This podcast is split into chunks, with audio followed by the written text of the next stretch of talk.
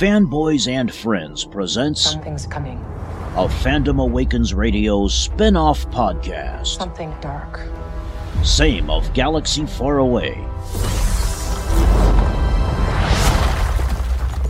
I sense it.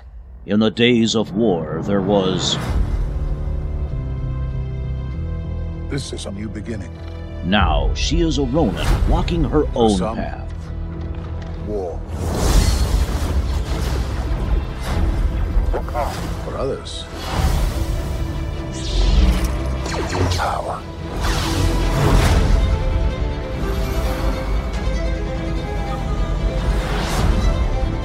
It's been a while. Things have changed. Ahsoka Ronin, Way of the Tano. I started hearing whispers about Thrawn's return heir to the Empire.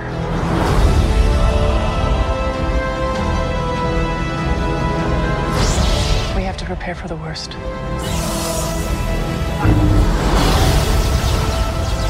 The Jedi fell a long time ago. There aren't many left.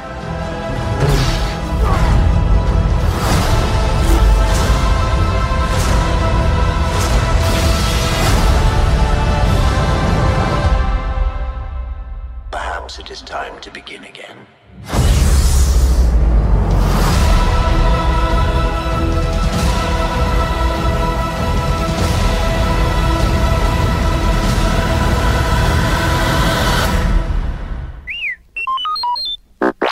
All right, gang, and welcome to the latest episode, the final episode for hopefully not just this season. We we don't know if it's season two at this point, but we're we're talking the final two now for Ahsoka Ronin, Way of the Tano. I am your host, David Senden, your master of ceremonies here, and with me, your friend of mine uh, all the way on Dagobah, or you know, Florida, if you need a translator. But if you're listening to us, why are you doing that?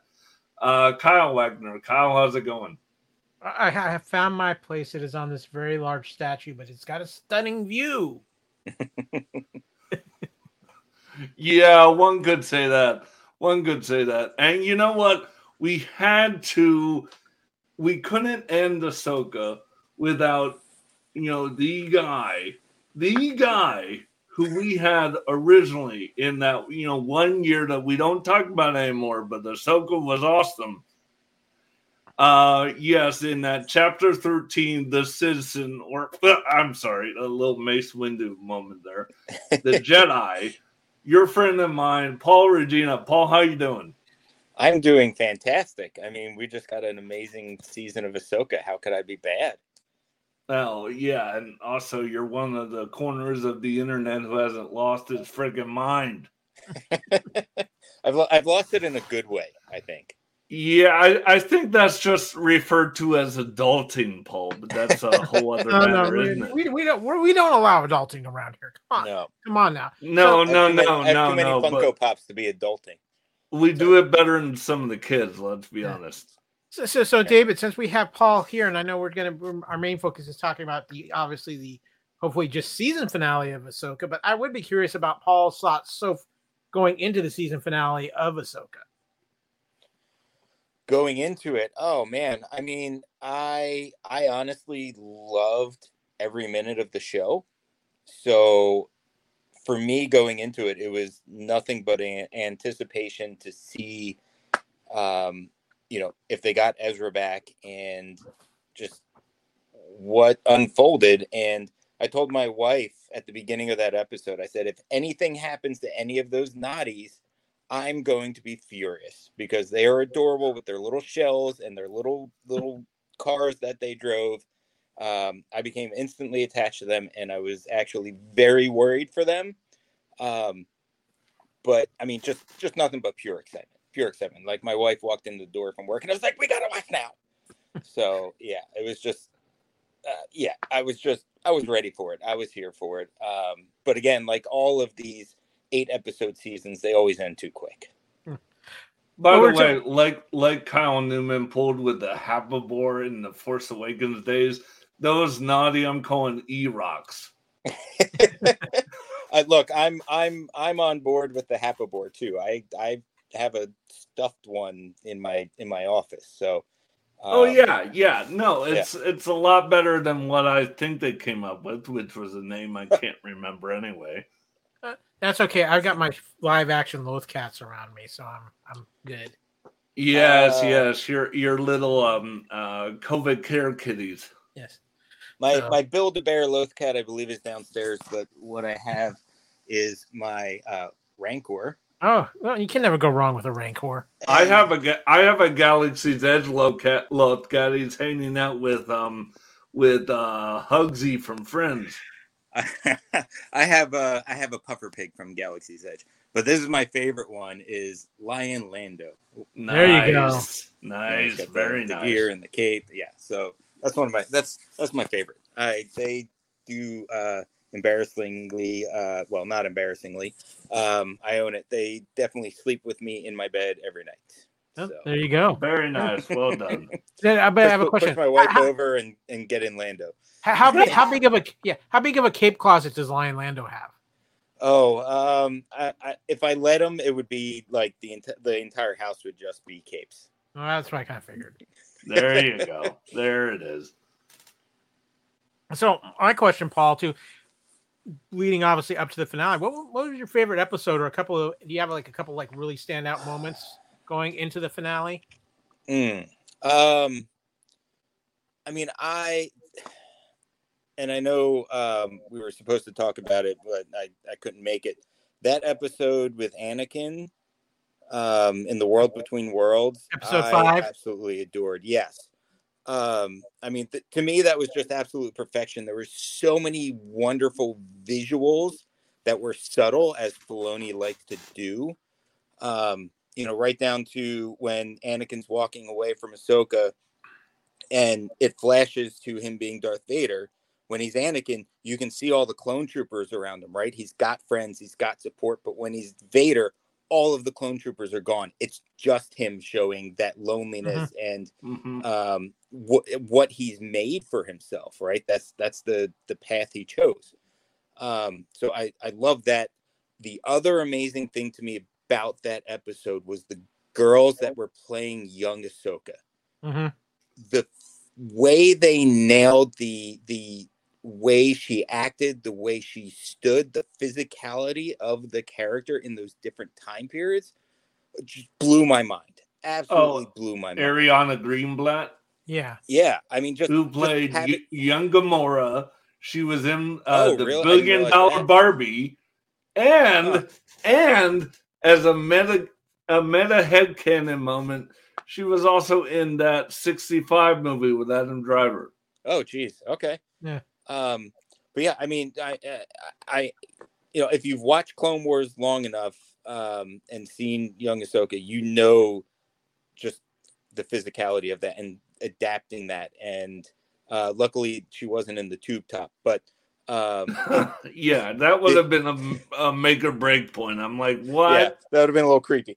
Um, but then, but then the other thing too, um, you know, just having having those fights, you know, and her adapting those styles, just just that was brilliant. But then the other thing was seeing Anakin in his Clone Wars costume in live action. Oh yeah. For Yeah, whatever definitely. reason, that just struck me, um, and was just just perfect.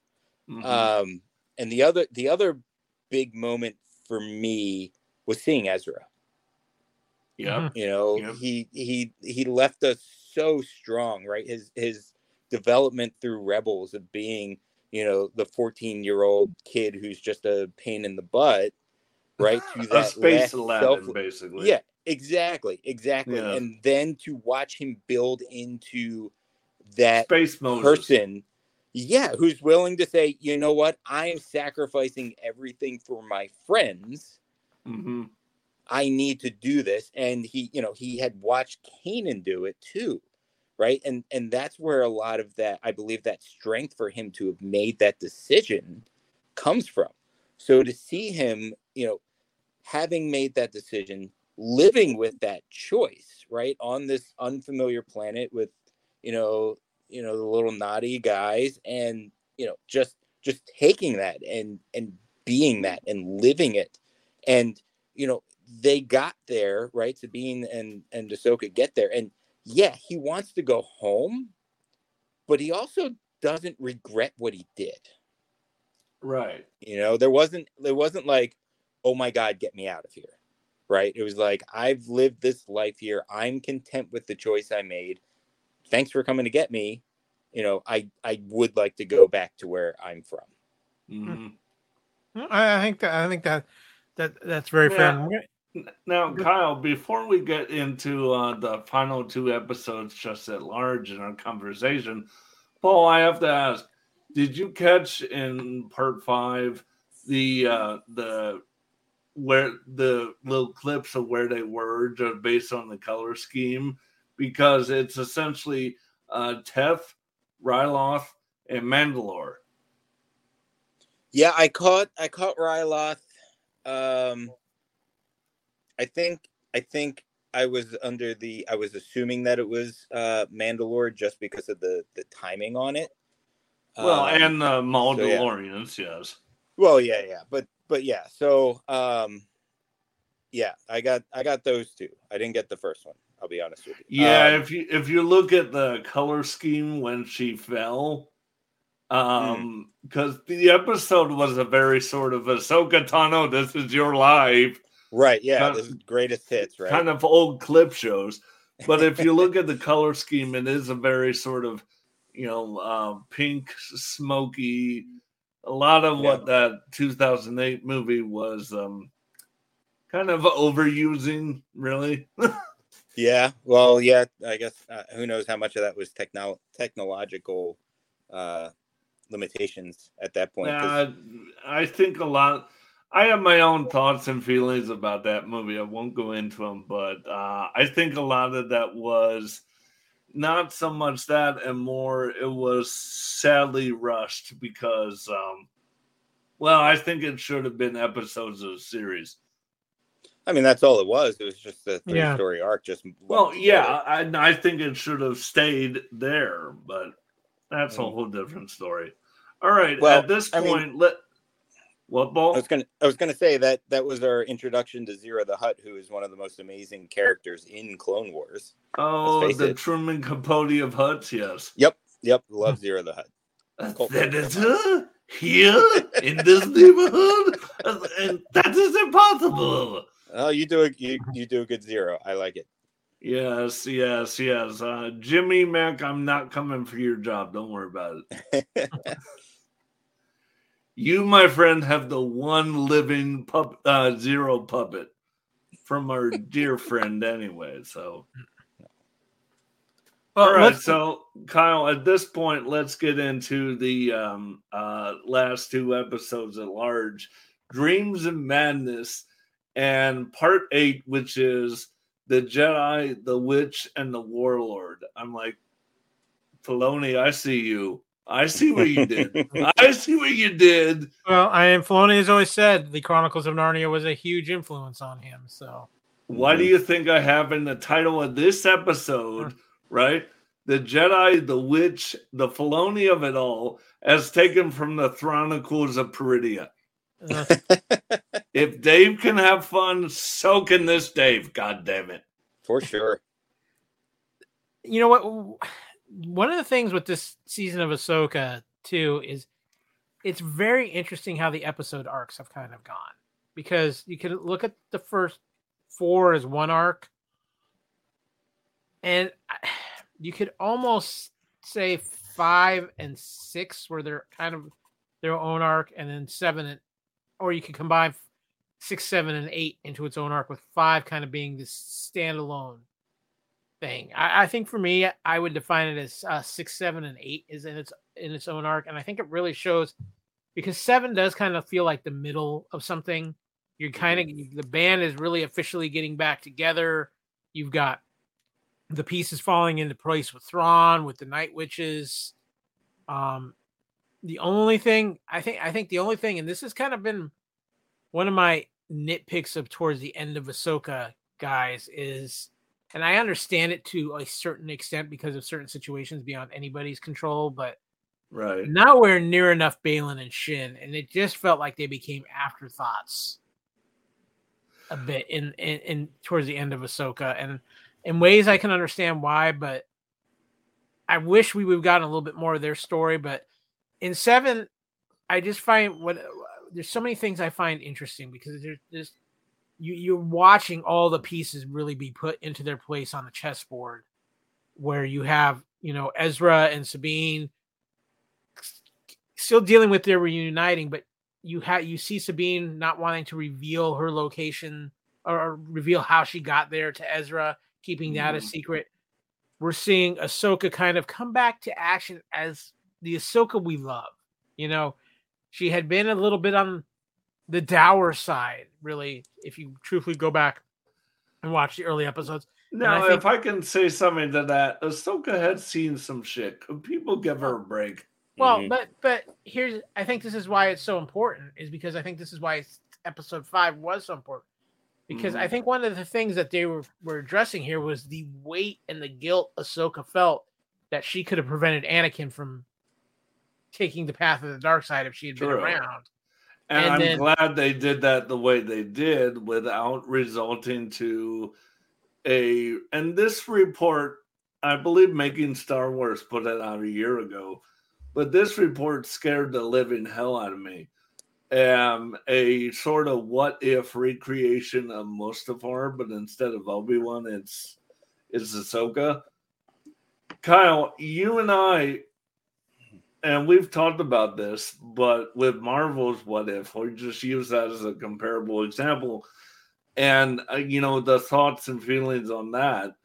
But yeah, I don't need Star Wars to start echoing that at all. Well, I don't I don't think that was ever the intent here. I think Dave's got his That's what I- it sounded like, though, if they were going to uh, basically, you know, um, you know, shot for shot recreate Mustafar and just Yeah, swap I- I out Obi Wan and put Ahsoka in there. Yeah, but I, I think Dave's had his Ahsoka story planned out for a very long time, and I don't think there was Yeah, no, I'm just saying I applaud how they actually used it. Which, by the way, uh, they did. I didn't think they were able to do this, but they they essentially, um, you know, Paul made the world between worlds kind of the world between worlds for dummies because that- if it had been a straight sort of uh you know rebel season four use of world between worlds and on top of that you're putting in uh mortis gods mortis 2.0 whatever you want to call it everyone would be be like huh you know why Yeah. fans like the one like the three of us and people in the star wars bubble as it were would have been fist pumping going yeah! The average person which is what these shows need to hit would be absolutely lost. So so uh, let me let me run with that for a second. Um, sure. because one of the things that I asked a couple times on my Facebook, and I don't know if you guys uh, saw that or not, but um, Oh, we I kept did. asking some of my friends like how how things were landing for them without prior knowledge of some of this stuff, right? Like like between the world between worlds and you know coming back to characters that are familiar and loved like I've been saying for years, ever since the show went off the air, that Rebels to me is the best Star Wars there is.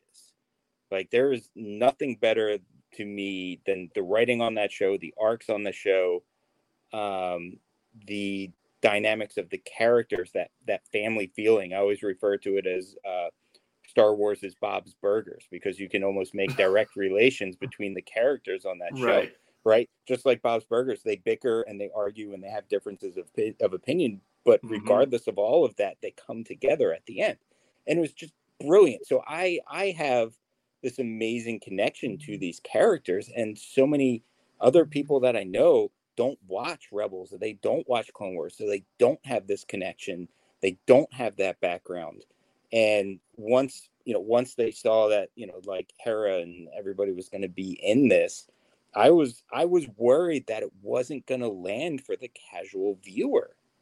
You know, so I, I constantly I I there were a couple points where I, I I put out there. I was like, how is this landing for you people that don't know?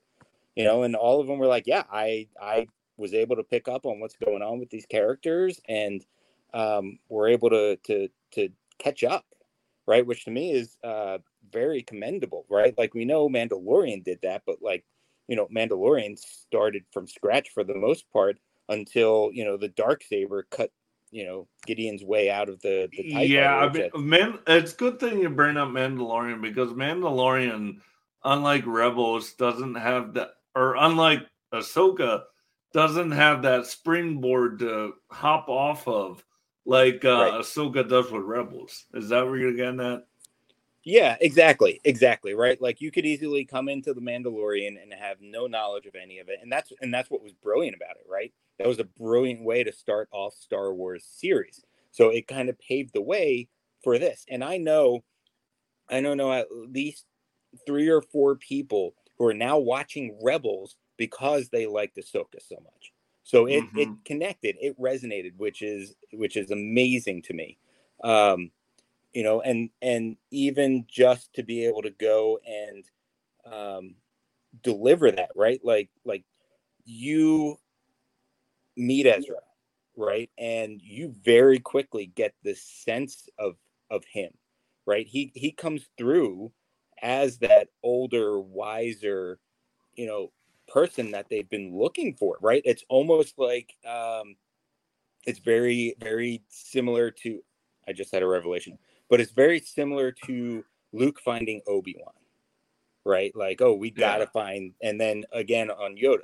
But what I just realized is one of the things that Star Wars has always done, and I've always respected it for this, is they have always been willing to just say, you know what, jump into the world. Here it is. You're just falling into wherever this story is, and you're coming along. Um, See, and I and I'm hoping it stays that way because the real danger, Paul, of you know more, more, more, more, more, right? This kind of Oprah train of content, as it were. Like you got Star Wars, you got Star Wars, everybody gets the Star Wars. The real danger of that is the that whole idea dissolving and Star Wars fans being right in the spot MCU fans are right now. Right. You know. Uh, so I, if I if I can throw a point out on this real quick because I, I kind of lived this experience because my roommate he had never really sat down and watched Rebels. He had seen an episode here or there, but you know he really didn't know about it. And there was a lot of questions he had because mm-hmm. you know he's a Star Wars fan, but he's not a, as big a fan, animation fan. So there's questions he had. I think what they did with Ahsoka because they were walking a fine line because Ahsoka could have went the deep dive, full deep dive, and just been like a lot of people could have felt completely abandoned by it because they just had mm-hmm. no idea what was going on. And I think Dave did, for the most part, a very good job of making these characters be familiar to everybody as far as the fans who are returning and seeing these favorites on the screen, but also giving us enough of them that we kind of understood who they were. And I think the biggest thing he did is how he handled the world between worlds because he just made it seem like a Jedi thing, not this overly complex thing from Rebels. And I think that resonated with a lot of the people who hadn't watched Rebels or just the Star Wars fan, right? Watched mm-hmm. the live action the trick of this is though, and this is this is the tricky part, and I'm I'm kind of seeing a few cracks in that armor right now. It, and it I don't I don't think it's anybody's fault. It's just the risk you take when you're running such a long, interwoven, connected story, and especially when we when Hollywood, who can't seem to come up with an original idea, but once every 10 to 15 years and tries to duplicate something. And in this case, it's Disney trying to duplicate some other things' successes and not necessarily learning from it. Is that I think we are hitting a point as a fandom. We need to feel like we're at least closing a chapter when one of these shows ends. And I think when you when you check, see online how people felt about certain aspects of Ahsoka being left dangling like they were, I think we need to be careful that everything can't just lead up to what I'm calling what I call anymore the end game event. Where like Right. the, that's the ultimate goal. We just got to get carry these characters until they get there because I think we lose a little bit in translation with that because we become so focused on just getting the the writers and the creators sometimes get so focused on getting them to that final event. And I Kyle, think are you? Oh, pardon the interruption, but are you referring to reverting back to, uh, like the original film where it was essentially just a beginning, a middle, and an end? That idea? I, I think not so much a beginning, a middle, and an end, but not making sure that the people who might just watch just this show, maybe they won't watch Skeleton Crew, maybe they, you know, but the people who they they give the people who are even going to ride with this to the beginning, to all the way. Don't make them feel like I have to get to the next show. I have to get to the next show. I have to get to the next show. Give them a little bit of closure Right. Per Uh, like like you're getting to the end of a chapter. Ahsoka does that somewhat in this season, but there's a lot of things that are just like still dangling out there. The And- Baylan Shin stuff, for instance. Well, the Bale, I think the Baylan Shin stuff. Obviously, we still have a- aspects of what goes to Thrawn, and I think I think the other the other reason why people a lot of people are feeling this way is Mhm. because because of the situations in Hollywood right now, they can't discuss what the future plans are, Right. and and that well, yeah, nobody can talk. so so there is that general frustration because we the only thing we know for sure is that yes skeleton crew will probably be out in sometime in early 2024 and at some point but we have no idea when still because the actors haven't settled but that there will be a movie that will be kind of the end game event of all of this but what Ahsoka to me d- does in episode seven and eight is it really opens up a lot more cans of worms also and it's like okay so because we don't know, we're left speculating. Are we going to get an Ahsoka season two before the Dave film? What are we go? What else besides Skeleton Crew are we going to get before the Dave crew? Is it going to be a Mandalorian season four? Is it a season two of Ahsoka? Because there's still a lot of story there to tell. Than going from whatever happens in Skeleton Crew right into Dave's film. So I Mhm. think I think there's a lot there because of some circumstances beyond their control and just how they're doing their storytelling the, the they're walking a very very fine line with with the, with with this with this particular story about the directions it could take and it's it's going to be very interesting to see how they play this out and obviously none of us know we're we're all just speculating it Right. Yeah, of course. But it's considering where people's mindsets are right now and how I think there's like there's just people on one side just wanting nothing but success, but you have a lot of people out there just waiting for that shoe to drop to make oh this failed too, and that Dave is Dave and everybody at Lucasfilm and Disney are walking that tightrope right now, and I think I think that they could have something very special on their hands when it's all said and done, but it's not going to take much to make it take that left turn. And there's just aspects I think and that how Ahsoka finished out, and I and don't I'm not talking negative on Ahsoka because I really like the episode, but there there's some things there that they're taking a risk in, in some of the choices they made to leave- Right. No, I agree because essentially, I mean, case in point, the Baylan thread. By the Mhm. way, I, I think, you know, and we'll talk about it in a little bit, but uh, ultimately, you do recast.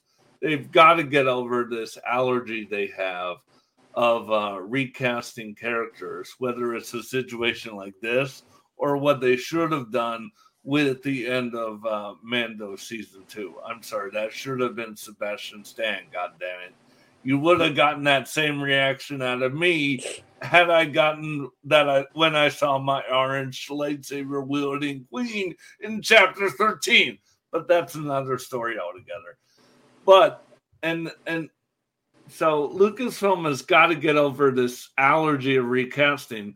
Number one. Number two is they've got to stop absolutely full stop, right? This sort of knee jerk reaction. Yes, it sounds like DC over the last 10 years, but this knee jerk reaction to this fandom constantly pearl clutching until their knuckles turn white. That's just getting annoying and dumb. And a really bad look for this fandom, by the way. Well, I'm Paul. I'm curious to see what what you think here because I I, I think you get you're getting into some interesting territory because you can see it in Ahsoka and you can see it in some other things how it's trying to link itself up to the Mhm. sequel trilogies, and the, the question isn't. I, I I- I agree with David to a point as far as the deep fake technology because I think it. I wouldn't have changed that moment in the end of Mandalorian season two. That's just my personal preference, but No, I don't. not at need- all. I don't need to see a deep fake Luke Skywalker running. I'm not with- saying change that moment. I'm saying if you're if you're continuing to do things with Luke in this era, then going that way is a full blown mistake. Well, I just I just wonder how much like you know how much is there to do with Luke in this era? You know what I mean? Like w- what they set up and and here's he, getting into you know the whole leading up to the sequel trilogy, right? Like Mhm. they gave us in in the poorly worded line of you know somehow palpatine returned you know like give us a little bit of of structure like come up with a better line but half so much of that movie felt like a rough draft Um, by the way, but- by the way, Paul, Yeah. and you bring Yes. it up really well, but I have to say, based on that line you just said, when when Sabine is explaining to Ezra, so the Emperor died. That's what they say. Is Right. that is that not Filoni sort of taking a little jab at that absolutely. line? oh yeah, absolutely he that's what that's that's one of the things that he does there was something else oh uh the other one was uh the releasing the trailer right after everybody bitched about oh sabine's hair is long it's supposed to be short because it's the after rebels and then seeing her cut her hair the way kanan did and putting that in the trailer was totally them digging at that you know response uh, Uh-huh. it's, yeah, it's what they totally. do. They're good at it. And if you if you're on the the I'm on board with this, you know, it's it's hilarious. By the Uh, way, guys, I was I was digging the Top Gun Wren when we saw Sabine. Yeah, yeah. yeah. I, I mean, so um, you know, I think. Oh, where was I going with that? Um, Kyle, give me your question again. I got distracted. Well, Um, but basically, just you know where we're headed because we're trying to connect it. It's obviously Gotcha. he's trying to connect the sequels, but you know, I was talking about how I don't want to I'm see a whole movie with Luke with a deep fake Luke. No, no, not at all. And I, I don't. I with the with the, you know, with the class of of what they've done so far, I I don't think we would see like like even with Tarkin and Rogue One, it's it's it's like a here and there as as needed if it certainly fits the story. Yeah. Um, you know, because I think and and um, you know, just clearly, clearly, the intent when they wrote that line into the Rise of Skywalker was, we're going to explore this, right? This is a giant gap. We know it's a giant gap. It's an intentional giant gap, right? I Mhm. don't, I don't remember where I I saw it, and it might have been on a on a TikTok or something like that. But somebody said when there's a when there's a gap in something in Star Wars, the solution to it is always more Star Wars. Right? Whenever there's a True. oh, what is this Clone Wars that they're talking about? You put out more Star Wars and now we know the Clone Wars. And then it's like, well, how do we get from this first battle, you know, to you know, Anakin becoming Darth Vader? What happened in there? You know, like he suddenly has a scar, and you know, like yes, it's war, but what was going on during that time point? And they gave us more Star Wars. right? And that was the point of them putting that line in there is to say, yes, this is something that can be and will be explored. Um, I think the, the I think the kind of ruiner on that is that people have become so used to that type of storytelling, right? Mhm. Through everything that Marvel did, and Marvel through their up until Endgame did it very well. Right. Yeah, So I definitely blame Marvel for what you're talking about. Yeah, absolutely. And and I mean it just it just changed storytelling. And sometimes it's changed it for the better and sometimes it's changed it for the worse. Like I feel like, you know, with Star Wars, it it's kind of changing it for the worse because like we said, Star Wars is willing to just toss you in. Star Wars has not always been about we're going to explain every character, right? Right. How long was it before we even knew that the Emperor's name was Palpatine? Personally, I didn't know it until I read The Heir of Empire. You know, before Yeah, that, and- just and- the Emperor. I have to bring up. I'm like, can we go back to Palpatine? I'm sorry, Sheev. Sheev just sounds like a wet, juicy fart that Lucas uh, did when he went out the door. Um, if, you know, it might have, it might have been. Um, but yeah, I mean, like Star Wars. I mean, Palpatine is just on Madonna. um and I- and i think i think that's one thing the fandom got right about solo right Yeah. and and don't get me wrong love the movie the more i watch it the more i fall in love with it but Mhm. It's definitely something where we didn't necessarily need han solo's origin story. No, we you didn't. know?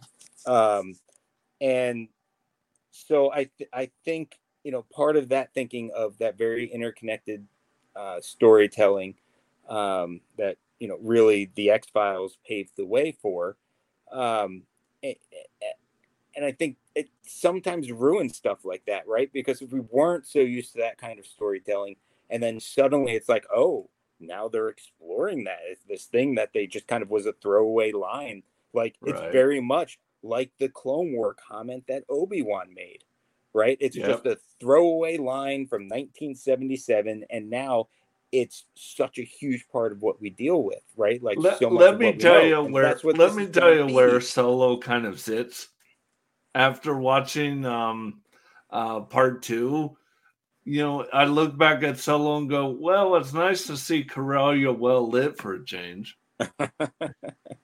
That is fair. I I, I think the big thing is here is that this is the first to me in an aspect of this is something that's always been interesting with Star Wars is that Star Wars has always put itself into a position where you're working in within a finite time frame. Yeah no i agree except for the sequel trilogies and when the original trilogy came out. But even then, by establishing that you're starting with episode four, you've got to at least think, okay, where's where's one, two, and three, and so so you have you have a set timeline, and you know, I I think one one of the issues, and you you talked about how, you know, Marvel the, the Marvel method that works so well for Marvel with the Infinity Saga, which Mhm. has shown its cracks that it was that was probably a one time thing, just catching that genie in the bottle. That it doesn't work for, and this is this has always been a Hollywood problem. If one thing's successful, everybody's going to try to duplicate it or Mhm. try to put that square peg in that round hole. And Star Wars is that square peg in that round hole in the fact that you don't need everything in Star Wars to be interconnected. And yes, you have these amazing stories. You have Thrawn, you have Ahsoka, you have the Clone Wars, you have Rebels, you have everything that's happening right now and with Mandalorian and everything, and, and they're, they're all great. But the one thing that needs to happen with Star Wars, and I, I think pretty much any diehard Star Wars fan will feel this way, is Star Wars needs to get outside of its own box. And when I say that, the, the one thing I always come to, and I've had a lot of Star Wars fans agree to me with me, it's why people love Star Wars Visions so much because you're getting something that's just bold. That's they're taking a chance with it. They're because they know there's no interconnection with it, and I. I, I think- I couldn't agree more with that. I, th- I think that's the direction we we need when Dave is done with this story that he's doing. I re- really think it's time, and I know we got the Mangold project coming up. We know we've got future projects with Rey and stuff like. But I would love to see Star Wars without a Skywalker somehow involved, or somebody related to the rebellion, or something like that. Like Mhm. that. I, I, I want to see Star Wars establish new things too. Yes, I love this. I love what we're at right now, but there's so much more. You have such a huge sandbox to play with. So, So- you want you want to see a Star Wars where the lead is oh I don't know Dave Space Guy. I I, I want to see a Star Wars that's showing me a different part of this universe that we know exists. That one doesn't have a planet with sand on it. that would be nice. Yes, Um, that would be nice. and two, that just gives us some different perspective. And hmm you know, I think I think we're I have a sneaking suspicion that might be Dave's end goal here with- when this is all said and done. Probably. Is but and I think that and I will say this, I think that was kind of I think that was kind of Rian Johnson's hope and intent to do. And it just was not the right time or the right place to execute it. But Yep. what I'm the one. I'm the one guy who will um, be like, no, I I liked what he was doing. Sorry. the idea, no, the ideas he had were good. It just wasn't. It should not have been dealt with in the middle of a in the middle of a trilogy. I have I have so many thoughts on that. Um, we could probably fill our, a whole podcast on on uh, Last Jedi retrospective. oh, Um, we'll do that I- at another point. I'm sure. yeah, I mean, I mean, in all honesty, it's it's uh, one of my favorite Star Wars movies. Um, just because of what he was willing to do with it. Um, but I also feel like if he had approached some of that stuff, right, because there was talk of you know a, a Rian Johnson you know trilogy. Um, I think if he had gone off as as its own thing, right, like started with the trilogy, I think his view of Star Wars would have been much better respected. But you know, he messed with everybody's wet dreams of who Luke Skywalker was, right? And so that's the backlash there. The other thing um, is that you know this this idea of a non uh, non Skywalker themed uh, you know Star Wars. It was promised to us, right? That's what Mandalorian was supposed to be. And as much as as much as I loved loved seeing Luke at the end of season two, it was it was amazing. Um, it also, in some ways, disappointed me, right? Because when when Mandalorian was coming out, they were like, "There's no Jedi in this. There's nothing nothing to do with the Skywalkers," and then they pivoted on that, right? Mhm, It was So- a big 360 Yeah. pivot.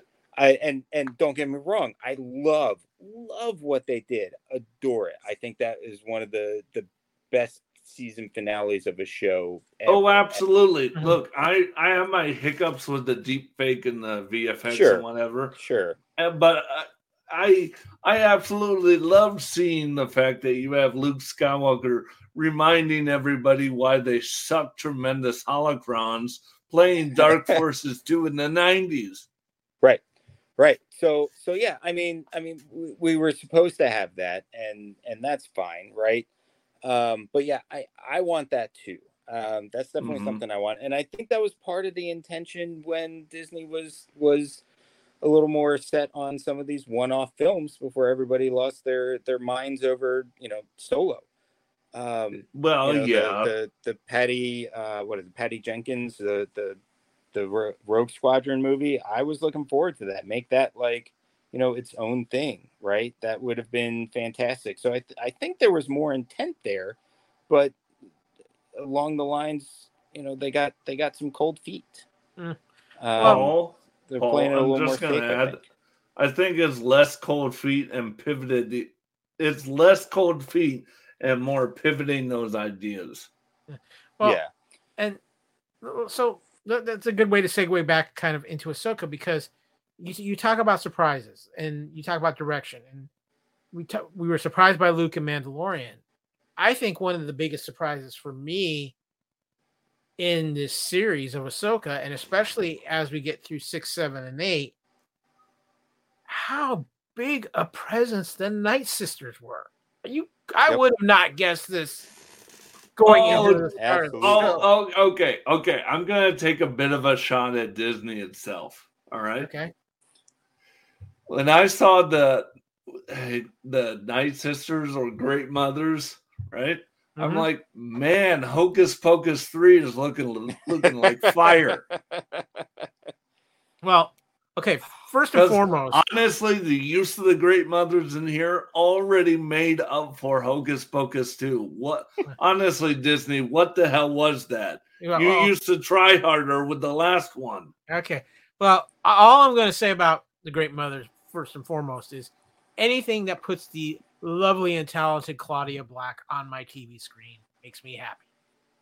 As a as a Yeah. huge Farscape fan, but Dude, you're Um, just loving her in the gray face, aren't you? uh, it's, it's it's it's Claudia. That's all I need to know. Oh, okay. But, all, right, um, all right, all right. um, I'll just give you I'll give you your moment. Fine.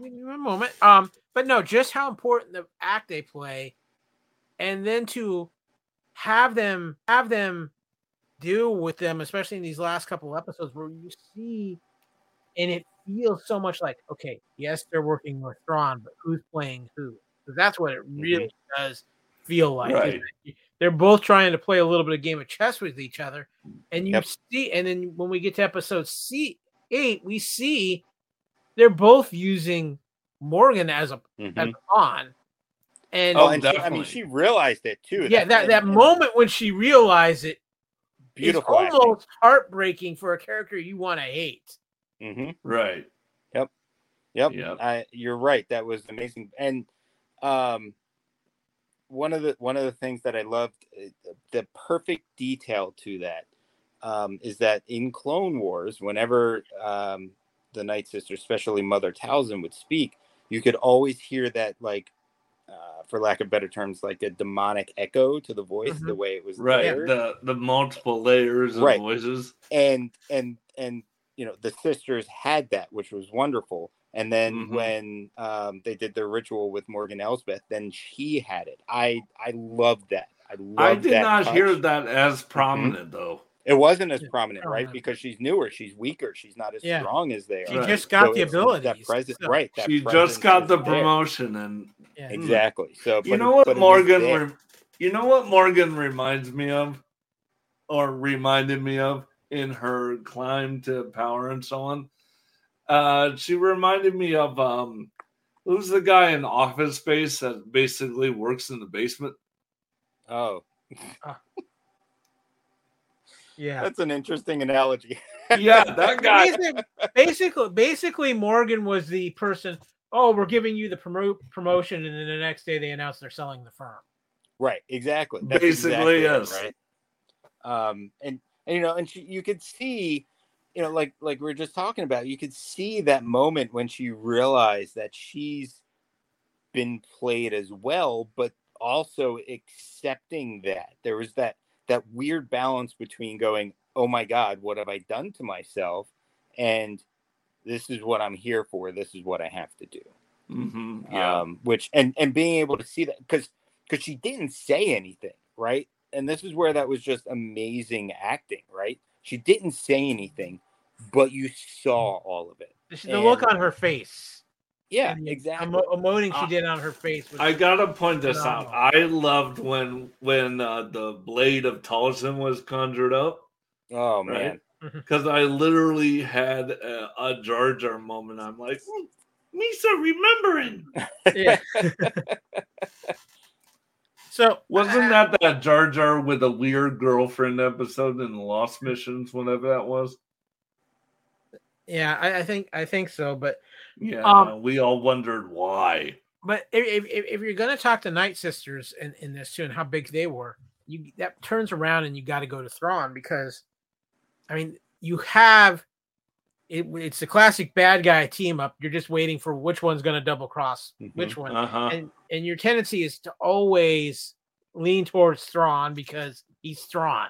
I mean, that's Right, it's Thrawn. Yeah, that- so when I for me watching Thrawn in these last couple of episodes, the seeing the calculating side of Thrawn is always just so entertaining. But there was a couple other little standout moments to me with Thrawn too.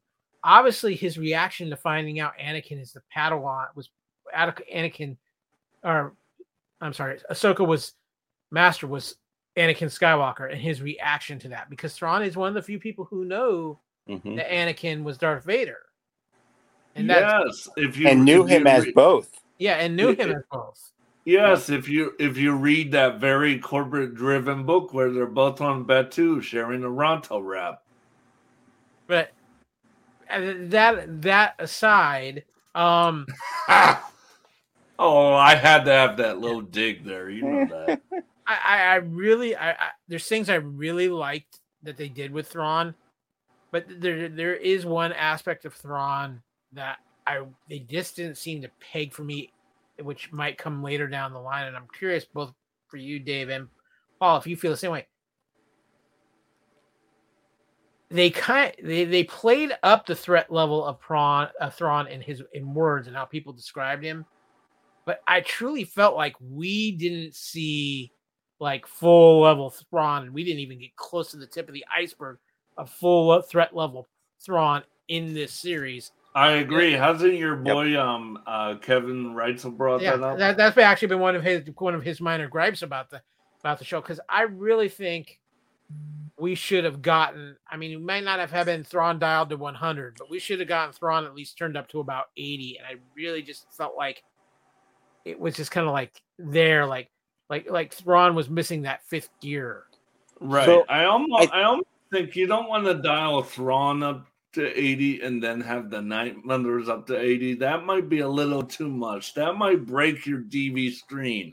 Well, I'm thinking my I- thinking is the Night Sisters are probably at 100 by the end of Mhm. this Yeah. this, but Thrawn's kind of just hanging back at 80 because you know there's just that next gear. But Paul, I mean, we, what are you thinking So- as far as So what what I what I honestly what I think about that is yes, we saw less of a a I mean, he's still, you know, crazy calculating Thrawn, right? Of of the Thrawn that we know and love. Um but I think what that's really doing is, and again, this is going back to people who may not be as familiar with Thrawn, is it's kind of making you wonder, right? Like, okay, so this guy is super, you know, like threatening, um, but we haven't seen all of it yet. But you know, and and clearly he's working in a, as far as we know, he's working in a smaller space than normal, right? We're Mhm. used to seeing him with access to the Empire and everything like that. But he was able to manipulate those Night Sisters. He was able to manipulate Morgan Elsbeth, and he's doing that from exile with one Star Destroyer, Yeah. right? So I think we're not seeing that that larger Thrawn because he's not in a position to do that. But look at what he did with the little bit that he had. Well, and I think I think that's the other aspect, and this is where I feel like Ahsoka could have played up on this just a little bit more. Is that time in exile? How did it change Thrawn? Because Right. this is a different Thrawn. That that's that's very obvious. The fact that Mhm. he's working with the Night Sisters, you believe, do, using these magics, and I- I'm just gonna say it. I love the zombie stormtroopers. Death Death Troopers is one of my favorite Star Wars novels. I love how they portray them in this. Uh, in, in, Oh, in this. dude, dude, dude, dude. I I abandoned the Walking Dead train because it got repetitive, but man, give me more of this. and, And and- that and, and this is one of the things that I haven't gone out there and asked because I I figured it was spoilery, but I really want to go back and ask the the casual viewers and be like, what do you think about zombies and Star Wars? Because we know, right? Like that's not an unusual thing for us. Like we know that's there. We're we're you know, we're watching that going, yes, yes, yes. I'm so glad I'm seeing that. But like other people being like, uh zombies and Star Wars, that seems weird. Mhm. Um, yep. You know, so The, I, um, I, th- I think that was a I, I feel like that was actually a pretty big risk for them to take. I, I, but- bel um, I believe Paul to go all HP reference with this. this would be the time where we call out the muggles in our own fandom. Yeah, fair. Fair. Well, but but but here's the other thing. It's brilliant storytelling because they actually forecasted this with the Marrok character. Yep.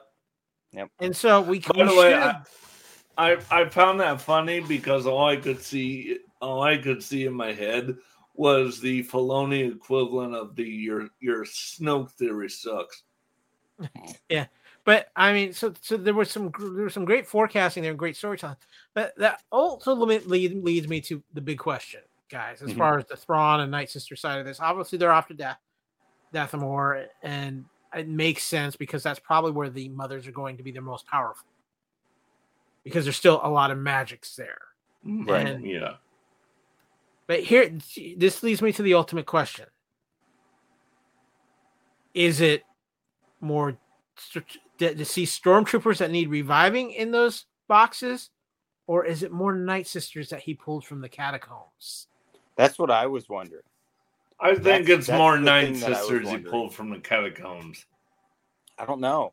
I think I'm it's a mix. I think there's definitely more Night Sisters. Yeah, I I I was debating that when I saw that. I was just like, "Oh geez, is it Night Sisters? Is it stormtroopers that have died while they've been there?"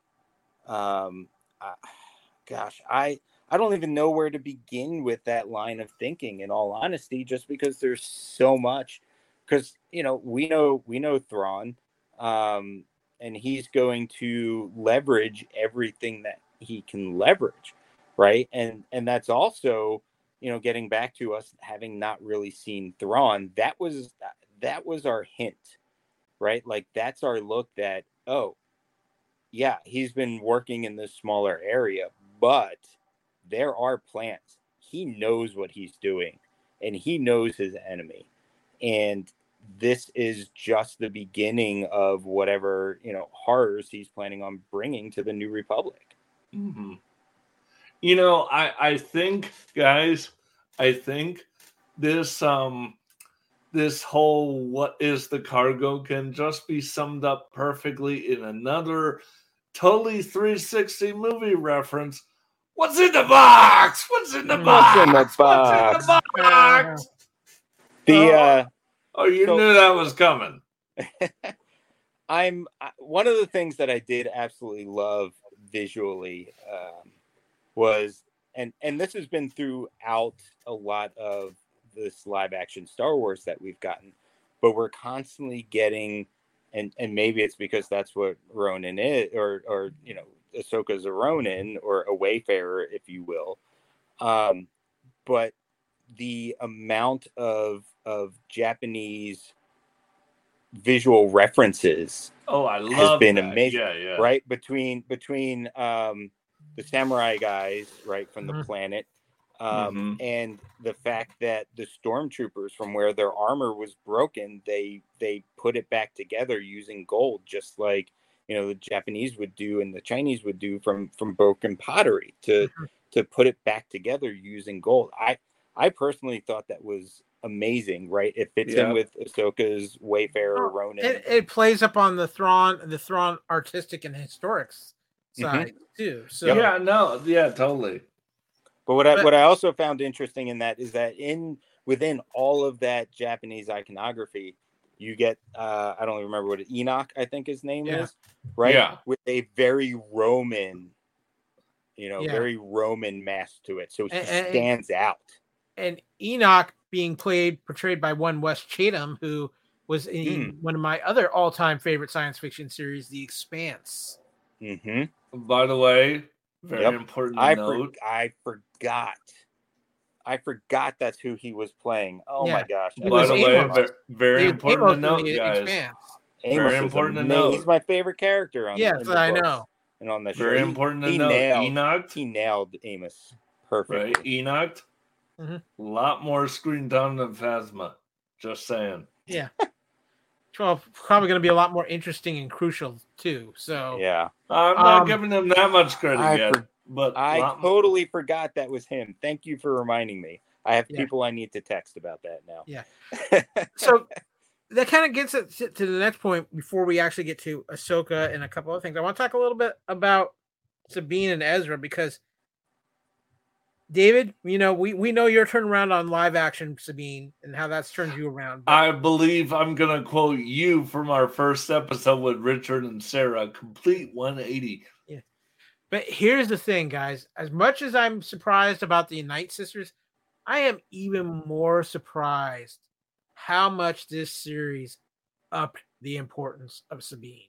Mhm. Because Sabine has become a crucial character in this Mhm. story. Not only because of just her connections with Ezra and obviously her history with Ahsoka, but she's the one that scared the living bejeebies out of the mothers when she shows up. Mhm. Right. Um, obviously, she's Sabine is playing a lot of sides, and that people aren't necessarily still comfortable with. It was some of her decision making and things like that, to the point where you know we get we finally get the reveal, and it's in actually a very small moment instead of a big one, which I know some people are kind of frustrated by, of why Ahsoka stopped Sabine's training because of the darkness Sabine was facing, losing her family in the night of a thousand tears. And go ahead, Paul. Kyle. I was just go gonna say, go ahead. I, and I I just think too. What's interesting here is by the time we get to the end of this season of Ahsoka, we see obviously the floodgates, the, the force floodgates open for Sabine, and I'll, I'll get to that after you guys get some comments because I have some feelings about that. But you actually see Sabine in her own way, seemingly like she's starting to find a little peace here, even if it's not necessarily the plan. But the fact that she got Ezra home, which was what she was, well, her entire intent was, and yet she still feels like her place is there with Ahsoka because there's Mhm. more something more to do on that planet as well. So there's a lot of growing up for Sabine in this too. But I just I, I did not foresee Sabine becoming that important in this mix when this series started. I I agree with you. I was kind of shocked. Um, um, yeah, like she's really, really on the forefront. To be honest with you, I thought, um, I guess I, I guess I was still sticking, you know, right because we have Rebels and it kind of branches off into, you know, Mandalorian dealing with Mandalorian stuff and now Ahsoka dealing with, you know, Ahsoka stuff. I honestly would have thought Sabine would have been drifting more towards the Mandalorian side Mhm. um, and and for her to be on on on this half of that branch um, and to be as important as she is is fascinating to me because and and it got to go back to I don't know episode like three or I guess I guess four um, when uh, and gosh you got to forgive me I'm I can never remember the uh, uh, the apprentice the blonde uh, I can never remember her Shin. name. Shin. Yes, thank you. When when her and Ahsoka are fighting in episode four in that forest, there was an amazing, Oh, Shin and amazing Sabine visual. fighting. Yes, Yeah. there was an amazing part where they had talked about Sabine needing to figure out how to get her Jedi half and her Mandalorian half to work together and to leverage that. Mhm. And there was Yeah. a beautiful, beautiful shot where they're fighting in the background with their lightsabers. And it's just kind of this little dolly pan across. And in the foreground is Sabine's helmet. Right. Right. So they're they're broadcasting to us, right? Yes, she's fighting with you know this battle with her lightsaber, but she needs to be tapping into her Mandalorian side. And as soon as she drops the lightsaber and pulls out her her pistols, she ends up winning that battle. Right. So what we're seeing along the way is really her melding those two halves of herself.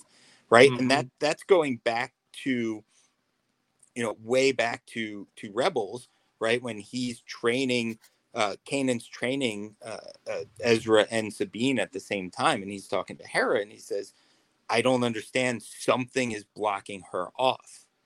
Right? So it's it's that that mandalorian background and history and what she knows of being a mandalorian is actually preventing her. It's just like a, it's just a mental block right but we've seen her start to unlock that and Right. that's really the beginning of that so we're getting that story and that's why she's to me that's why she is becoming so important because we're we're seeing that melding that almost like forgiveness um and and just you know like taking those two sides that generationally millions thousands and thousands of years of disliking each other and fighting she's overcoming that like on a personal level and you know who knows where that's going to end up right with with what's going on uh, with Bo-Katan. You know, is she gonna? Is this something where Sabine comes back and is like, yes, it's, you know, we're okay because even when you look at it, right, even in the Mandalorian, um, the implication is Mandalorians don't like Jedi, right? And now we have we have uh, you know some understanding there with Luke and with Ahsoka and and maybe these guys aren't so bad and how are they going to bring that to the larger to the larger community of mandalorians right and that's really that's like sabine's role now that you know her entire Wren clan is gone you know um so i i think that's that's really a lot of that is is that journey of her essentially unlocking her jedi powers while remaining true to um her mandalorian past yeah, no, that Um, makes sense. Yeah. yeah and and that i mean that's that's really a lot of a lot of how i see that and um i think it's a wonderful a wonderful way again star wars filling stuff in off throwaway comments right it's just, just this little hint in rebels of like something's holding her back right and you it, and you might not even realize that he's talking about the force on that.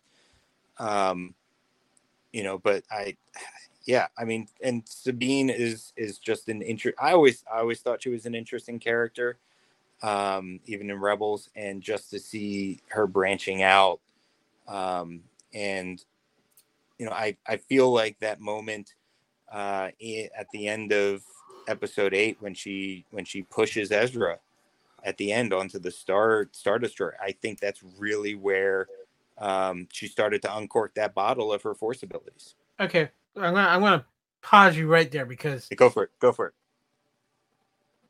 that's It- that that is where I know myself and a lot of other people on online. That's one of their nitpicks of episode eight, and just by our own experience of people using the Force Mhm. throughout Star Wars history, Sabine, the only other person who got fast tracked more was Rey, but she at least had Palpatine DNA in her. But right Right, right. Fair. Yeah, yeah, yeah. I I Which was people having still don't a give her enough credit for it. Um, I am still having a little bit of a hard time that Sabine's force level use just like, oh, I tapped into it in the damn burst because that's what it felt like. Yeah. Right. Yeah. And, and no, I that- agree. Yeah. but why not why is that a terrible thing i don't under that that's, Well, that's well, one no, thing i don't me- understand me- about that opinion in no. general Let, let, So let me curious. let me put it this way. It it's the it's the it's the refined control that she seemed to get fairly quick quickly. Yes, I know she had a little problem with the Ezra thing, but even even for somebody who is force trained for a while, that's a the, the force push of Ezra is a pretty big step up. To get your lightsaber to you, that's one thing.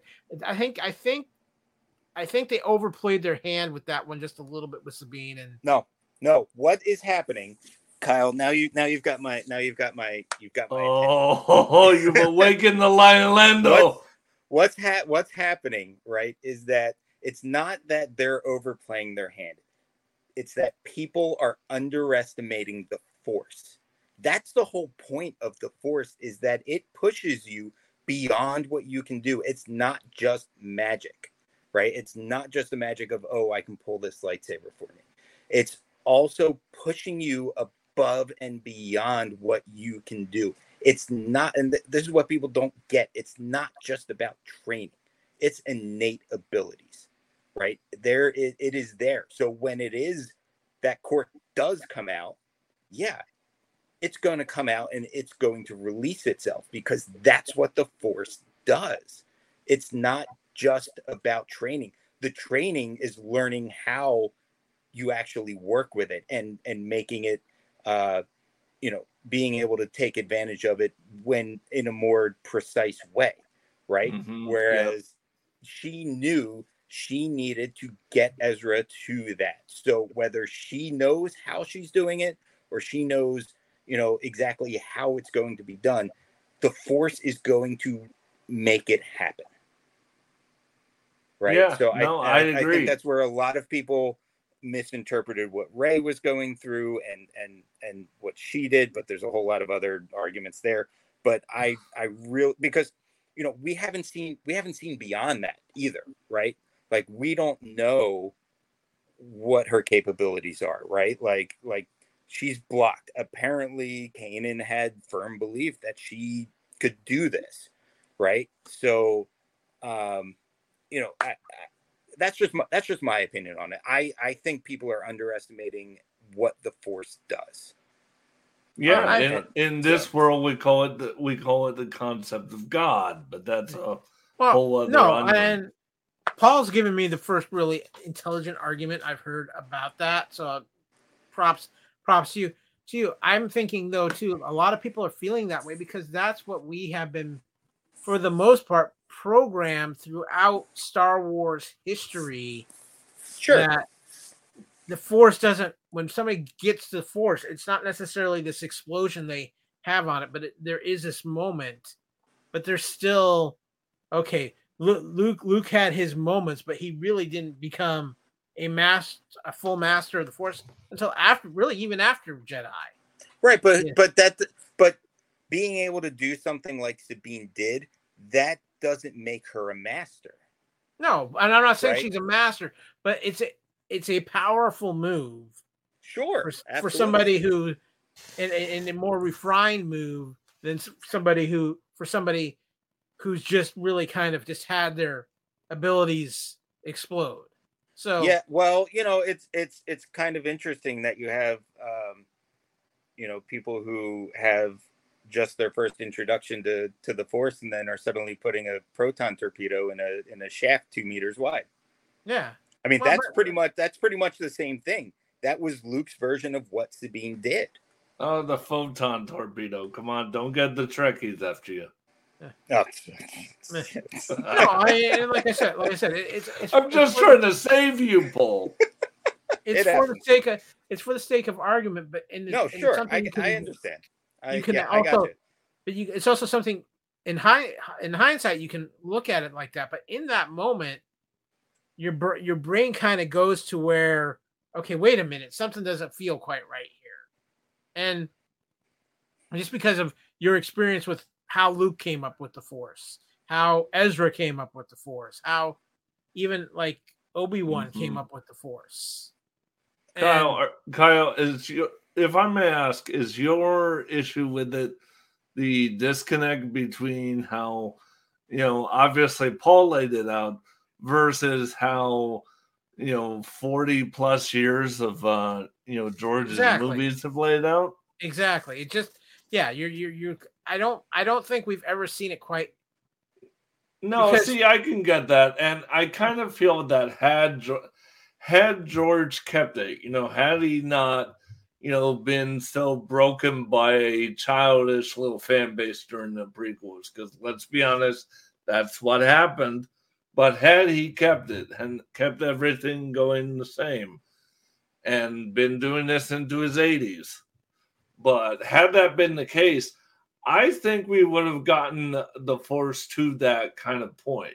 yeah. You know, once you got past all the midi chlorians and Trekkie gobbledygook that whatever George was uh you know smoking to throw in there, I don't know. But I really think that we would have gotten the force to that point. Because for me, this whole idea is taking it back to the concept of we're all one on this planet. You know, we're all, you know, one entity that can feel and the same thing. We're all connected to the same, you know, cosmic concept. What an interesting term, especially so- given how things have been lately. But you know, I think that's what this is doing is stripping it away from you know your your midi chlorians and your complications and you know whatever sort of you know buffer George wanted to put in there to explain this concept. Well, I, and I think, and I- honestly, Paul, I think when the prequels came out, a lot of people misinterpreted uh, midi chlorians because I do not think that the way they think midi chlorians were is what George intended them to be. Well, there's I mean there's a lot of that, right? Because here's here's what I find interesting, right? There's a Mhm. certain level of tendency in the fandom to put the force in a box. There is, yeah, Right, Much like and- much like the much like Lucasfilm has a tendency right now to put Star Wars in a box. Right, exactly. And you know what people forget is that we're constantly learning about the force. It's it's an ever-changing thing, right? Right. Like we take we take blocking blaster bolts with a with a lightsaber for granted. We didn't see that until the third movie, right? We, didn't- we didn't see that. It's an Return of the ever changing thing, just like Exactly. religion. so it's always it's always changing. There there's always something to new, and and I'm gonna stop beating this dead horse. But um, the other thing I just want to point out is that No, no, no. Beat away. That's what we do.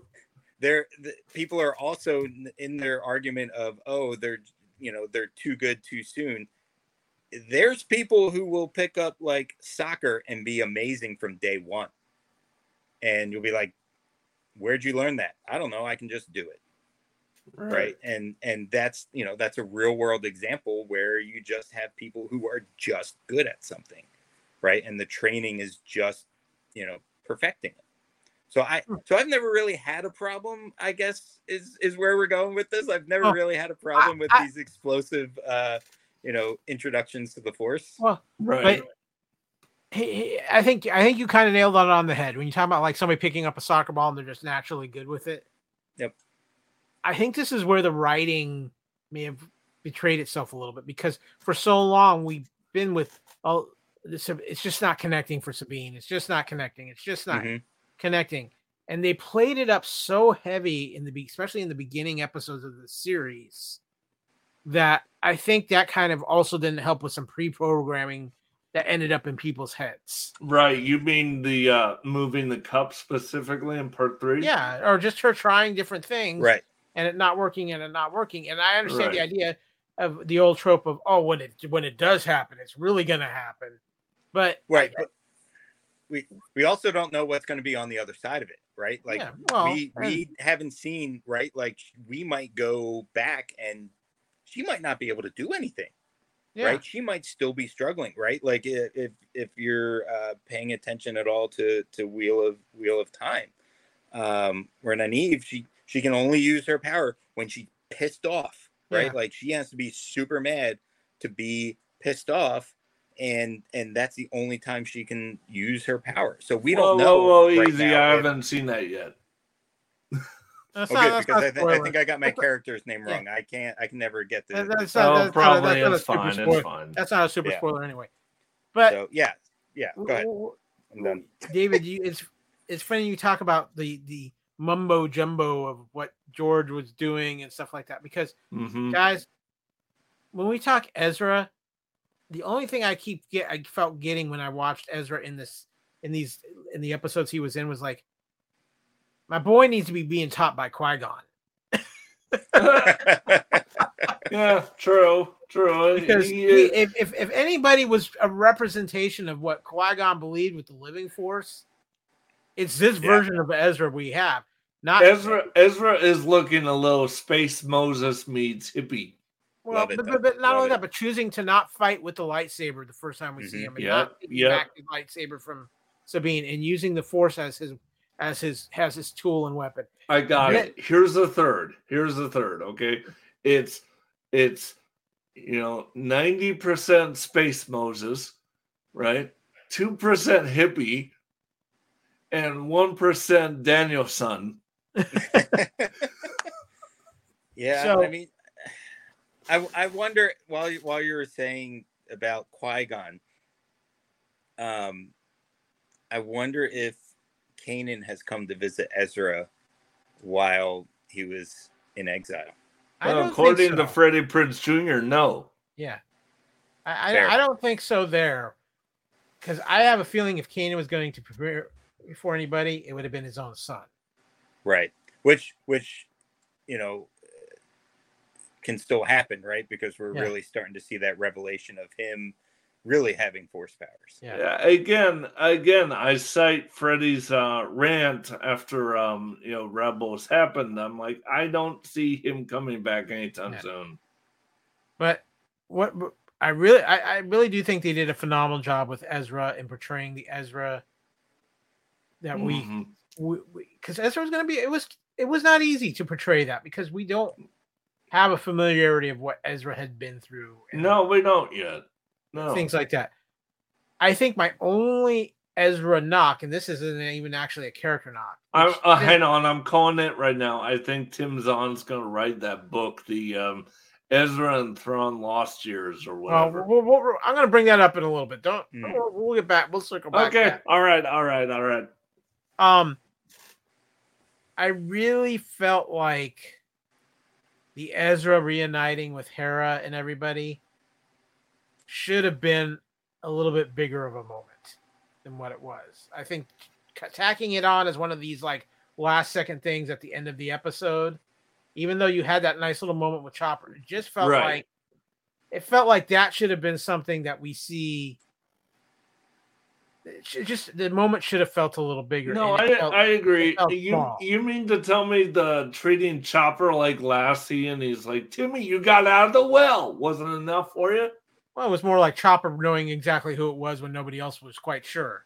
Right. Yeah, right. I Yeah, I I- think Okay, think guys, I will say, you know what that needed? Right? And Well, we're all needed Zeb to be it. there first and foremost. Yes, exactly. yeah. But you know, I, I have perfectly in my mind how they should have done it, right? What does Zeb like to do? Punch bucket Smack, heads, yep. he was getting beat up by Zeb. And yeah, see, Paul, that's- Paul, what's the one big cinema punch we know in our history of movies? Marion punching Indy. Yep. Yep. That's what we needed. Uh, Yo Zeb to just deck Ezra. So, Kyle, you keep putting interesting thoughts in my head. Um, you know, yeah, did it feel underwhelming? Yes.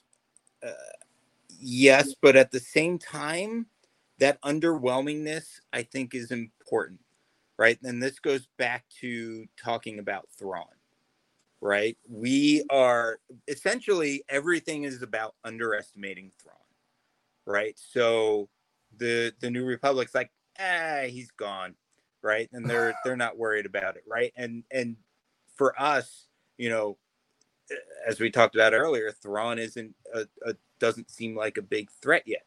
So people are underestimating Thrawn. The fact that it was just Hera and Chopper and a small group of people having this you know Clone Wars era Imperial ship fly in that it was just that small group of people again shows us that this is an underestimation of the threat that Thrawn poses. Mhm. Um, and you know, and it also gave us the opportunity to see, you know, Ezra and Hera kind of share that look of like, yeah, it's that bad, right? So it's like the people who know the threat of Thrawn Yeah. were involved in that moment. I, I think for me, because and this is just me messing with my own head canon. I would have loved to have seen it where there was a battle and like whether it was Ezra comes in cross Zeb like for the punch, or just getting to see how Ezra gets off the ship, those kind kind of things, instead of just Mhm. kind of just happening. Oh, here's a scene, it's happened, so on and so forth. I, Mhm. I, I would So, so part, go ahead, go ahead. there's this comes to another point I was going to bring up later, but I'm going to bring it up now because David kind of tipped on it a little bit. This is where I feel like Ahsoka should have been 12 episodes because for, I can think of two episodes already. We could have easily had one full episode of flashback of what happened with Ezra and Thrawn on that planet during that time. Mm-hmm. Yeah. at least to get an idea of I think it could- to flesh a few things out. And I understand maybe they felt like no, if we do that, we're going to give away too many surprises we have planned. I don't know what what plans, but I, I really think that was one of the big reasons why Ahsoka could have at least even ten, even ten episodes to give us that time. Time. The other aspect of it is is obviously too. I wish they would have spent a little bit more time giving us a little bit more backstory on Sabine and Ahsoka's relationship that we weren't familiar with. Oh, absolutely. Yeah. It, that was one of the frustrating things to me is that it was played up and it was played up and it was played up. And then when we finally got to an understanding of a conclusion of why it was like that, it almost felt like just a quick little throwaway scene. Right. and I get in one way is that was kind of interesting, and it- that's a creative choice, and I get I get that, but I, I think that deserved a little bit more fleshing out than what it did, which also ties me into my the next two characters I want to get into, which in my opinion are the two most intriguing characters of this entire show, and that is Baylan and Shin, because Ah, everybody they stole whatever scene they were on, especially Mhm.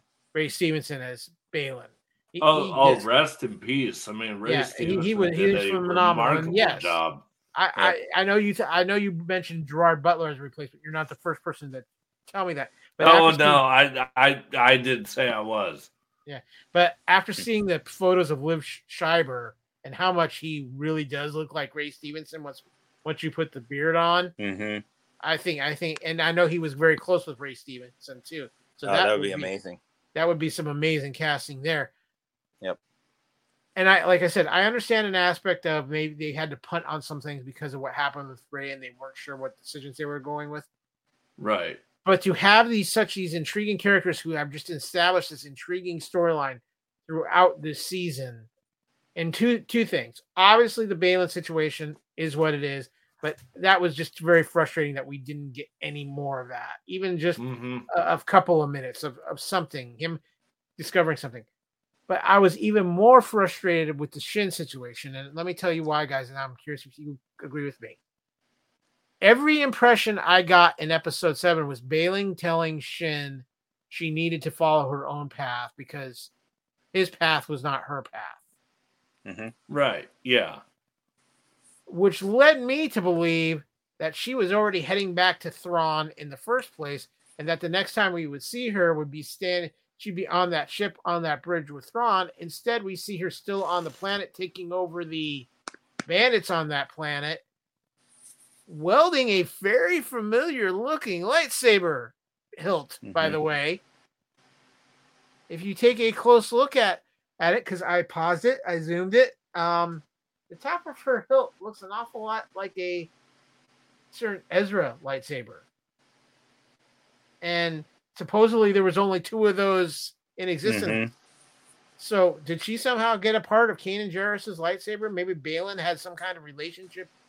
Wait a minute. No, wait a minute. No, no, no, no. What are you talking about? At the very last scene we see Shin when she approaches the bandit, she holds up her lightsaber. Yeah. Zoom in and look at the top of her lightsaber. Look, you're talking the emi- you're talking the emitter. the emitter. Look at the piece that is the emitter. That's called a coincidence. No, that's supposed not when they make a point at the beginning of the episode saying there's only two of those in existence. Right. That. yeah. Yeah. I mean, so is that is that is that just because of the sentimentality of Ezra, or or is it a hint? Well, that that's the que- that's the Right. question. To me, Oh dear God, dear God! Let's not suggest that you know Kanan got a little tired of Hera and was no, no, no. I'm not suggesting side. that. I'm suggesting that. No, somehow- no, you are because I'm like, what? It's like No, not Kanan's saying- lost I'm daughter. saying, no, I'm not saying that at all. I'm saying is did somehow Shin recover a piece of Ezra's?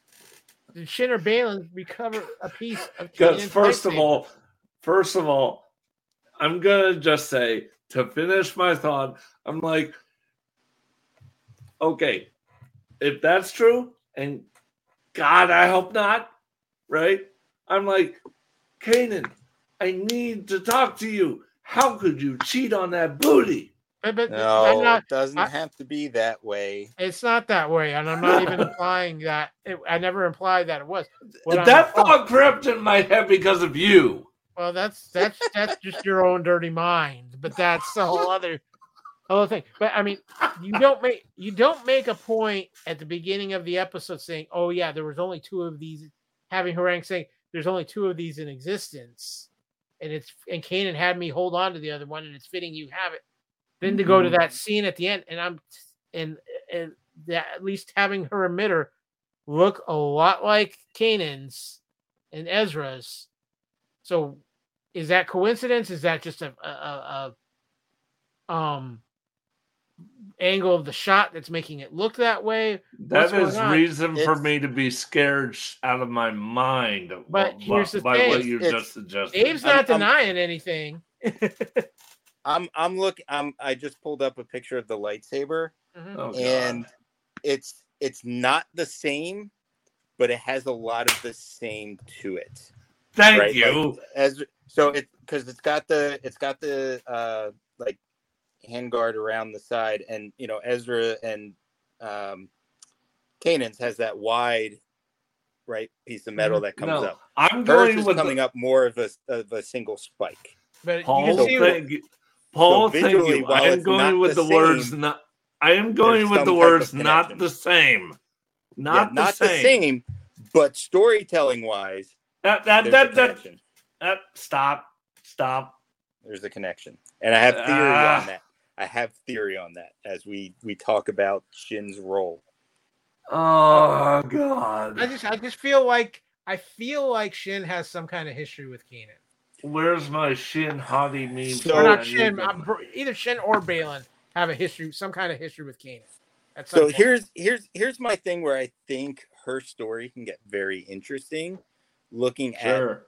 What she is out there doing and maybe why she stayed and didn't rush back to the Star Destroyer. Well, you I mean, couldn't get all, any I, more interesting than Kyle just laid out. Mm-hmm. I think I think I think she knew they were getting played, right? I think Yeah, I think she knew that, Baylan too. and, and and Shin out. She didn't trust no, she clearly Thrawn. knew that. right? But I I honestly think, and and I could be I could end up being way off. I could be way off, but I really think that one of the things that she's there to do, based on her fights and and you know interactions with Sabine, she's there at this point that she's like, my master's abandoned me, right? Because he Mhm. has. He's Yeah. abandoned her, and he see she sees that Sabine and Ahsoka have what she used to have with her master. So I feel like her arc going forward is that she's trying to undo their relationship like hers has been undone. well, it's it's that, but you also and th- th- that's a Okay, I. That- okay, I feel better now. that- that- that's a good point. But I'm also I was also very interested by in the in the line that was in episode seven where Ahsoka's like telling her, "I can help you." Right. So uh, yeah, I think there, I think there's a lot more going on with those characters, and that that but to me that was the one fresh one of the biggest frustrating things of this run was that you have these two amazing, interesting characters, and they be almost became an afterthought in the finale. Right. Yeah. Well, yeah, I don't yeah, even yeah. know if it was the finale. I felt like like the you know like episode five. There, you know, like nobody was in, Mhm. right? So we didn't see them there. Well, episode I- episode episode five was meant to be straight, right, Ahsoka. right, right. Yeah. And and I feel Episode like five was a Ahsoka Tano. This is your life clip show. We, Oh, we've yeah, yeah, yeah. but I feel I feel like that was very much eh, like you know we kind of knew that Baylan was using again Morgan Elsbeth getting played. Yeah. He knew what Yeah. he wanted. He knew he wanted to go there. There's something outside of of what they're doing, and as soon as he, you know, got what he wanted from from Thrawn and Morgan, he's like, "Peace, I'm out." Right? Yeah. Like he's like, "I got Mhm. my thing to do." Yeah. Um, you know, and again, abandoning Shin along the way because he's looking for whatever power that may be that's out there, hmm which we all have our speculation on. Yeah, I, I, you know, but I mean, again, that that's where I come to. Uh, Ahsoka could have benefited from for more episodes. Uh, I mean, I could have benefited from more episodes. I think I think, I think most people Yeah. I think most I think most people agree with that. But Mhm. you know, the the, the the last two characters are obviously Ahsoka, but the character who I th- who I think I got the most enjoyment out of as a character was our our, our favorite Jedi droid Huyang, voiced by the oh my amazing god, David Tennant. incredible! You know, In- I'm just Incredible. going to say, uh, and and Paul, maybe you'll maybe you'll back me up on this, but when did Huyang join a Rock'em Sock'em Fight Club? um, I'm not sure, but I'm here for it. Yeah, Oh, I am Um, too. I am too. here- you know what? You could do a Disney Plus spinoff where it's just Huyang fighting, you know, random different IPs, and they just come I'm in gonna- every I- week and he punches the shit I, out I'm, of I'm, them. I'm just I'm just going to throw this out there that on- in about a month and a half time or so, a certain doctor is going to be on Disney Plus. That's true. That's true. Yeah. Here's the, here's the thing that I'm I'm super disappointed about. okay, I have a confession, Kyle. Uh huh. I'm gonna go down a Whovian rabbit hole. Uh huh. Uh-oh. What? What? Uh oh. Should I be nervous, Paul? Uh, it depends on what you're gonna say. I, I don't know. I'm just gonna go down a rabbit hole because I can easily binge it on Disney Plus versus BBC, where I'm like, I can't. I'm nowhere near it. Well, it's Oh, not I on. Disney Okay, Plus that kind of yet. rabbit. Yeah, it's so good, so good. Yeah, no, I Um, know. I know. I'm just stating right now that that's what I'm Okay. planning to do. No. That's fine. As Oh, long, on as, the- long as you don't first say anything bad subject- about Matt Smith, Sorry. we're good. The, the, I'm, I'm good. I'm good through Peter Capaldi. After that, it's it, it gets a little scary.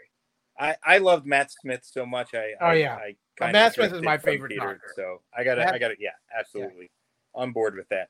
Um, I think I th- and I really hope we get something like this going forward. But I really want to see Huyang with his uptight like this is the way we do things, with Chopper being Chopper. Oh, I, th- oh, I think Chopper's pure always chaotic Chopper. Chopper, right? Yeah. Like that's what I want to see. I just want to see those two in scenes together, like Chopper trying to blow up starships and and Huyang being like, "Well, that's not how we do things," and you know, Chopper. Can we talk Chopper about language being Chopper's like, big "Well, highlight? Where, was where he he was Amazing. almost going to go all Ed 209 on Senator Xiono. Well, it, I, I I gave a lot of thought to that, right? And You know the actually- scene I'm talking about. yes, Mhm. yes, but here's the thing. Here's the thing.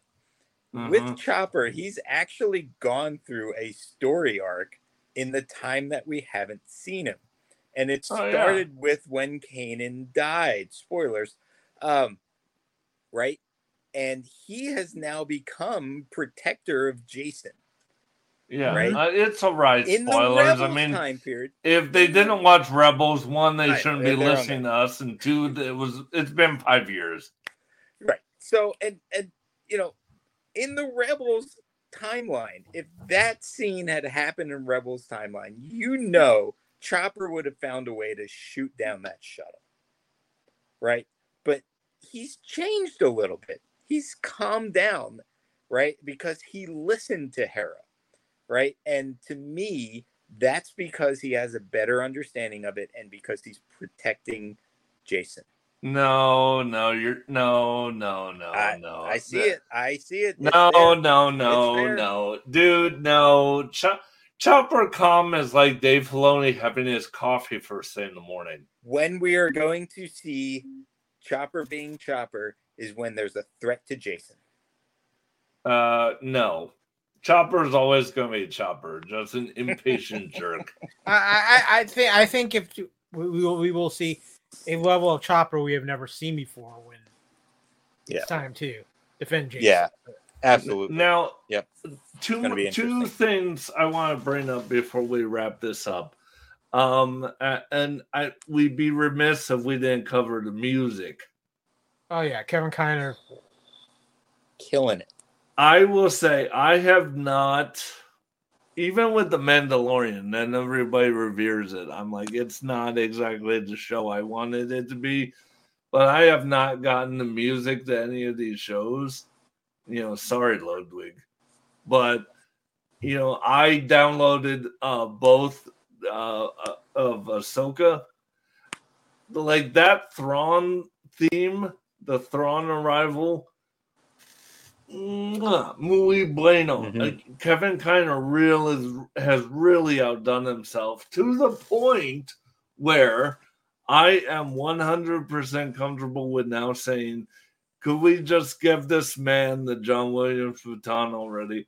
Well, they will never give him the John Williams baton until John Williams says he's ready for him to have ready to give up the baton. Right. That's the other that. side of it, Kyle, because I'm like, if He's what, John is able, Mhm. yeah, he is.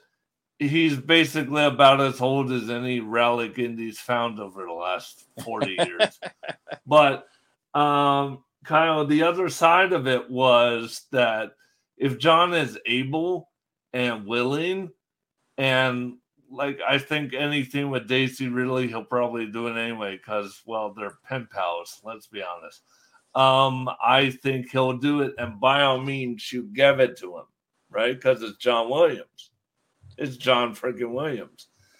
But I- when John inevitably, you know, passes away, because we can't freeze him in carbonite, you know, as much as we joke about Walt, Walt Disney's frozen head, no, we can't do that. But uh, I think at that point, we give the baton right to Kevin Kiner. I think that's kind of the plan at this point. I think Yeah, that's that's my feeling too. I, I, I I feel like Kevin Kiner. It's just a matter of time before they just make the announcement that he will be handling the scores for the movies, unless John says he wants to do it. Oh, and- or partner up with Kevin because Yeah. Paul, can you imagine those two? Yeah, I feel like I feel like Kevin Kiner has kind of become the uh, uh, musical Dave Filoni, where he just Right. understands it, right? Like he understands it. He understands it at a deeper level, um, so he knows how to connect it. And I, I, think mean, that- if Filoni was George's proxy son, Kiner is is Absolutely. John's proxy son. absolutely, um, and that's where where Ludwig is very good for Mandalorian because it is meant to be so different. Right. Now, the last point I wanted to bring up was, um, and of course, Kyle, we've all talked about how at this time in the Star Wars timeline, the New Republic government is probably the dumbest government of all time. No, no, no. There's no at, at this point. There's no probably because I think the governments and s- the president and Spaceballs would handle things better than how the Yeah, okay. has happened. The Okay, New yeah, Republic yeah, at yeah. He'd certainly handle things better than, uh, you know, Senator Xiono. That's for damn Mhm. sure. Yeah. But let Yeah. me, nice one though, Kyle. Very nice. let me ask you this: that scene, and we all know how it resolves. You know, you have uh, three PO, right? Um, Kyle, Paul, I wanted to get your take on this. Okay, it, it was a very clever way to do it, but these shows, especially if you're building up to something like Heir to Empire, which probably is going to be what they're doing, and probably going to have uh, some presence of our big three. Do you do these shows really need to bite the recasting bullet and stop writing around the fact that Carrie Fisher is gone? You you can't you uh, you can't replace Carrie Fisher. Well, but but can't. what I'm saying, Paul, is eventually you're going to have to. Hey, Yeah. here- Well, no, you just you just don't have to have her be in the storyline. She doesn't need to be in a storyline. Uh, then it's not an heir to the empire. I'm sorry. well, Well, it's, it's but not the- the- going to be. it's not going to be. It might be titled. It could end up being titled "Heir to the Empire," but it's not. Well, going to no. be based off the. I'm saying that, guys, based on what everybody is thinking it will be. I don't think Right. it'll be either. but but Because I do the- not I do not see for the life of me Dave basically getting the title of his movie by ripping it from a 30 year old No. book. I No, don't see that. that.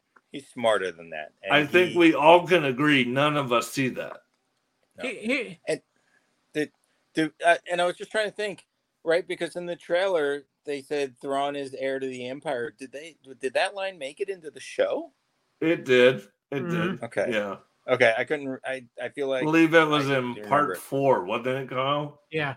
Oh, geez. Here- here's a- here- ago? All right. I just missed it. Here's the thing about the big three at this Hmm. point. The truth of the matter is this I think the only one of the, if you're going to have to use one of the big three characters, it's got to be Luke. And because you've still got to establish his Jedi temple, everything Right. that happened there, you could introduce Ben Solo and ha- have Han and Leia off screen. That's, or just, that's, that's thing. I think the issue with Leia right now is this. The only actress that I think people would be satisfied with, or one of two, are both too young to play this version of Leia right now. hmm And, Millie and- Bobby Brown is still too young to play where Leia would be at. Right okay, now. you're you're you're tickling the fancy of the name I've been thinking of forever. Well, a lot of people have been thinking of that name, and I would love to see it. Uh-huh. At her age and how she looks, that's not a Leia. She's too young looking still. That's the problem. How old Yep. was Leia when uh, George cast Carrie? Do we know? Carrie She was was what 18? 18, 19, yeah. Yep. Millie, Is Millie's it, only is like it Millie about 22. that? I think. Millie, I Yeah, think she's ish. like 2021 now. Yeah. Yeah. so like so Empire, Empire. it's Carrie. not it's not a too young then. Well, well, it is. to be to be what five years past Return of the Jedi? Oh, oh, you're talking five years past. yeah. Right. Yeah, we're talking here all right. in this period. And, and, And, and then I thought we were going based on, you know, when No. Leia was initially cast. yeah. No. No, but Okay. but here but, but here's the other thing. I don't think you can recast Leia with like a big name actress. If you're going to do No. it, it has to be somebody who's either an unknown or it has to be like I said, the, unfortunately the two people people would accept as Leia right now are both way too young. I I mean, uh, in Okay, all Okay, honesty, so I- Millie was that first name. What's that other one you're Well, hanging obviously our on? Leia from Kenobi. Oh, um, uh, Vivian Lear, Vivian Lyra Blair, Blair, Yeah. Bleh. Vivian Lyra Blair. Yeah, if, if you know, if she was of age, I think people would jump at her. But obviously, she's not. But I just ha- I just ha- in my brain I just have a hard time re- recast like ex- accepting a recast of any of those three. Well, I just well- I just find that pretty hard okay, like so like even with even with like Luke in you know uh, uh, Paul, and Mandalorian, yet at least Mark Hamill was involved, right? Like he Paul, was and yet earlier in the program you were praising Solo, so clearly that that issue is somewhat punctured there. But that's that's less of a, to me. That's not necessarily a recast. It is a Uh, recast. eh, no, because uh, because here's Yeah. the I, no, I, I can see where Paul is coming coming from here because you're you're telling a prequel storyline, so you're telling a Right. younger version of the character. Right. well, but it it is essentially a recast, regardless of where it's placed. I'm gonna I'm gonna pull a George Lucas here, and we're gonna call that a precast. Yeah. Yeah, I, I agree Oh, with Paul on Do that not one. get me started on George because I don't exactly have the But- same relationship but- with men I used to. But I mean, here, but here's here's the thing.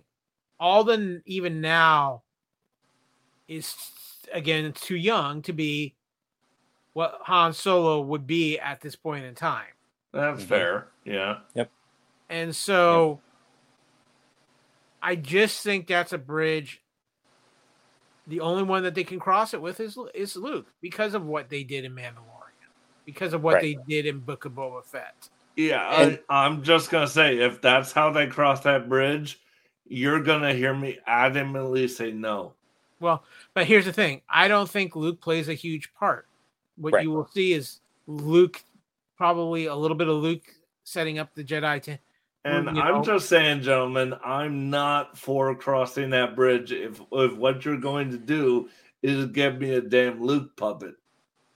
I mean, you can you can you can tell this story without telling, you know, filling in that gap Right. on Luke. right? That's What, that can be a Wait a Story. minute, Paul. Tell the story without actually telling the story. No, Oh, what no. I'm saying is is this is this is this this here what we're going through this whole stuff right like th- keep in mind this is leading to Palpatine's return. That's what Right. that's the Yeah, end no, goal I here, know. right? That's less about Luke. We know what we need to know about Luke, right? Like Right. and and Ben Solo. This is more we're looking at the Empire side. That's what we're looking for. We're looking for getting the Emperor back. So And we don't need Luke to tell that story. What- I know what- it's how- how- leading. I know it's leading to the sequels. Don't get me wrong, but I have said since season two ended, right? Season two of Mando, that what we have, as much as I don't like the approach, what we have is one bookend of Luke, and obviously another bookend of Luke that's already fixed, right? But, but, but, what we're what we need right now is the stuff in between. We, but Right. we don't. The, the need is, I think, a a uh, subjective term there because I don't think we need the Luke in between. We don't need to see that, right? That's what we were talking about before, right? With Star Wars, is that it's okay to have gaps, and it's okay for us not to see every little thing that Luke was doing. I think Oh, that's in the grand how scheme of this, that is a minor. I though ninety percent of those people. Paul, are- with how 90% of this fandom behaves on a general basis, I would fundamentally, ah, sound familiar, disagree. so, Yeah, so, sure, yeah. so, so, so here's my here's my thinking on this because I mean, I see where you're coming from, Paul, but the, the, the concern is this is that it's a money grab one it's a money grab for disney it's it's a huge money grab true. two disney with its feeling of need of having completion uh, being completionist on every aspect of the story that they've seemed to develop over the last few last several years Yeah. does not makes me concerned about that too because whether whether they use deep fake or not or you know they cast a Sebastian Stan or some somebody else to play Luke physically again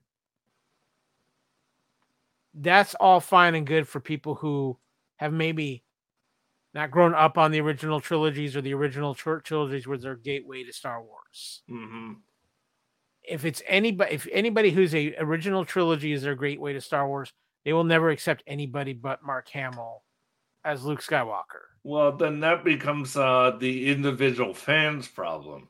Well, but but but here's here's what here's what I'm saying is that I don't know if Disney wants the flack for for Right. that.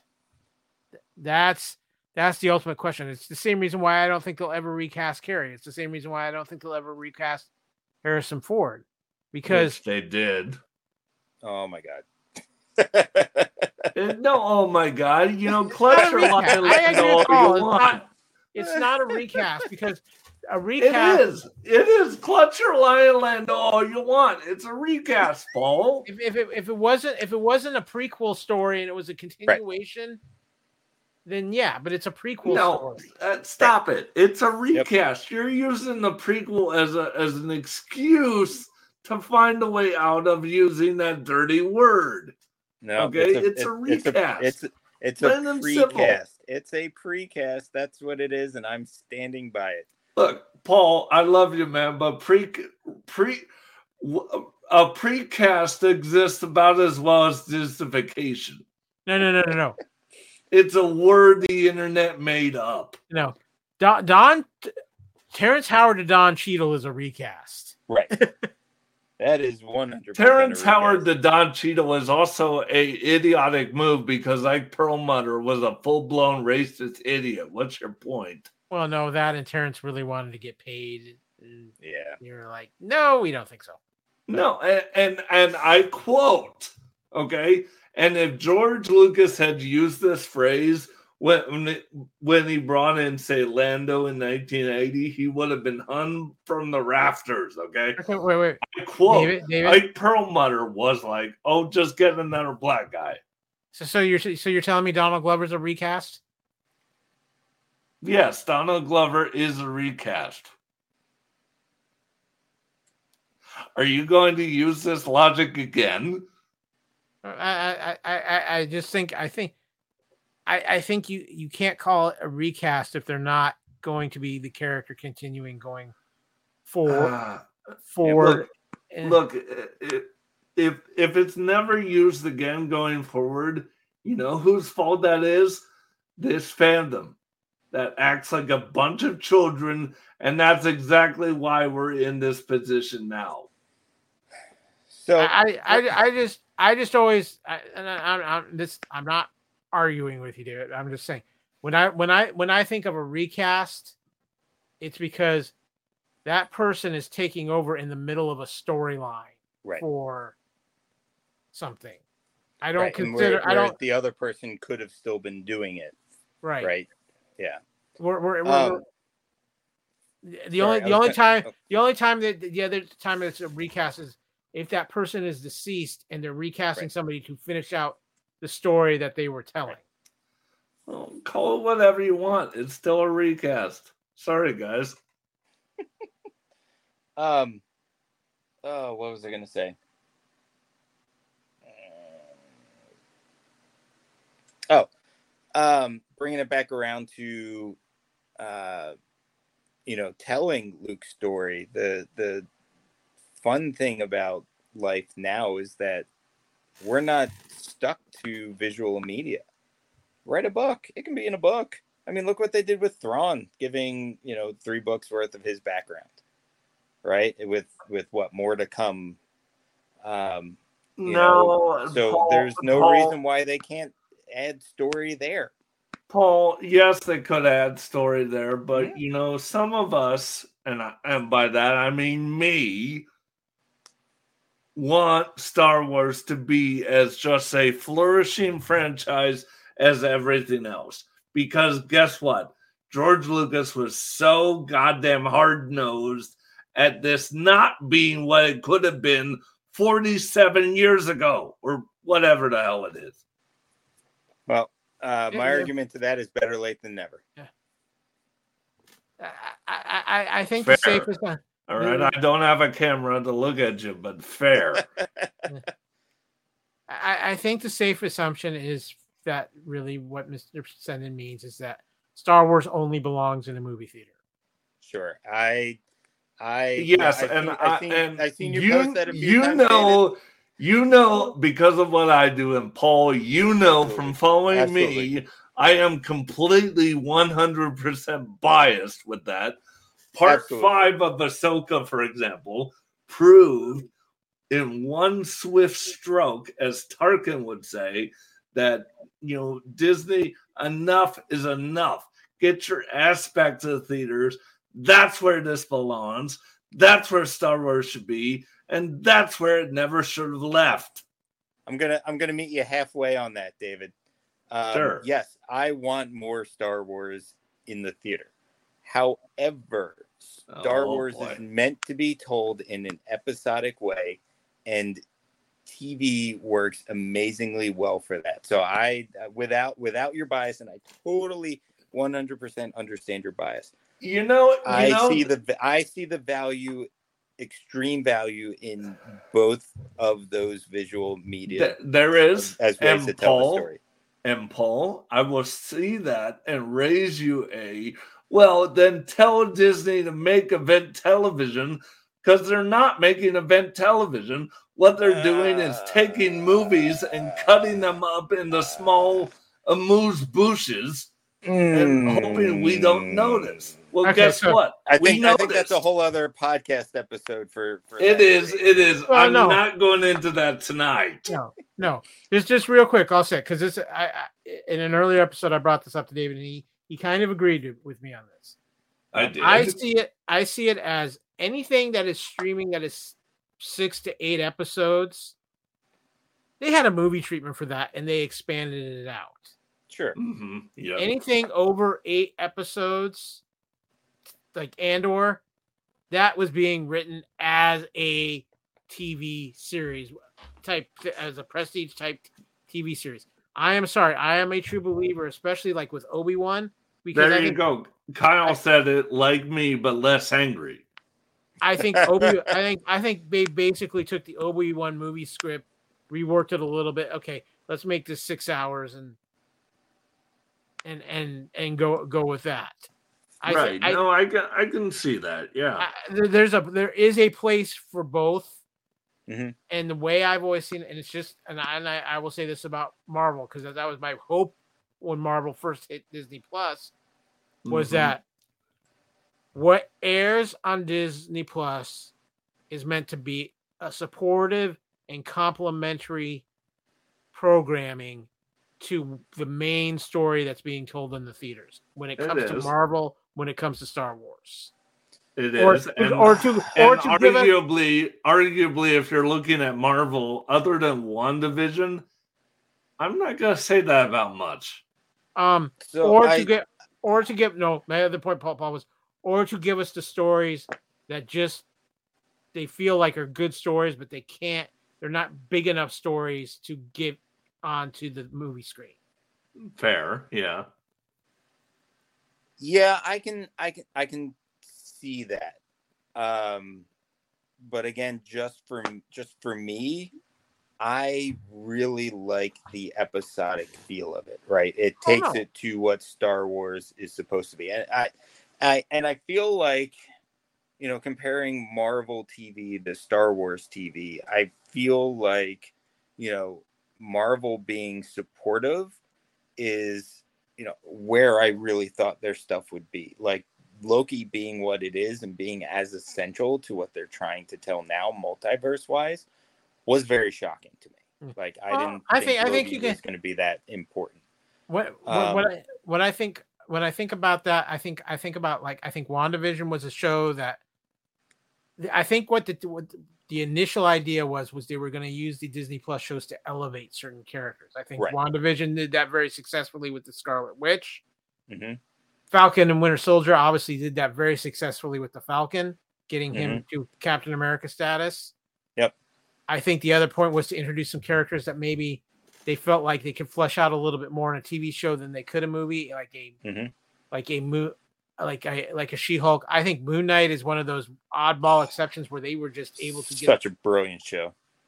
it's a brilliant show, but it is a confusing show. But you, the fact that you're able to get Oscar Isaac, who was so down on doing anything, any kind of franchise Oh work God. at that point, So good. and, Mhm. and now he calls good. it his most favorite project he's ever done.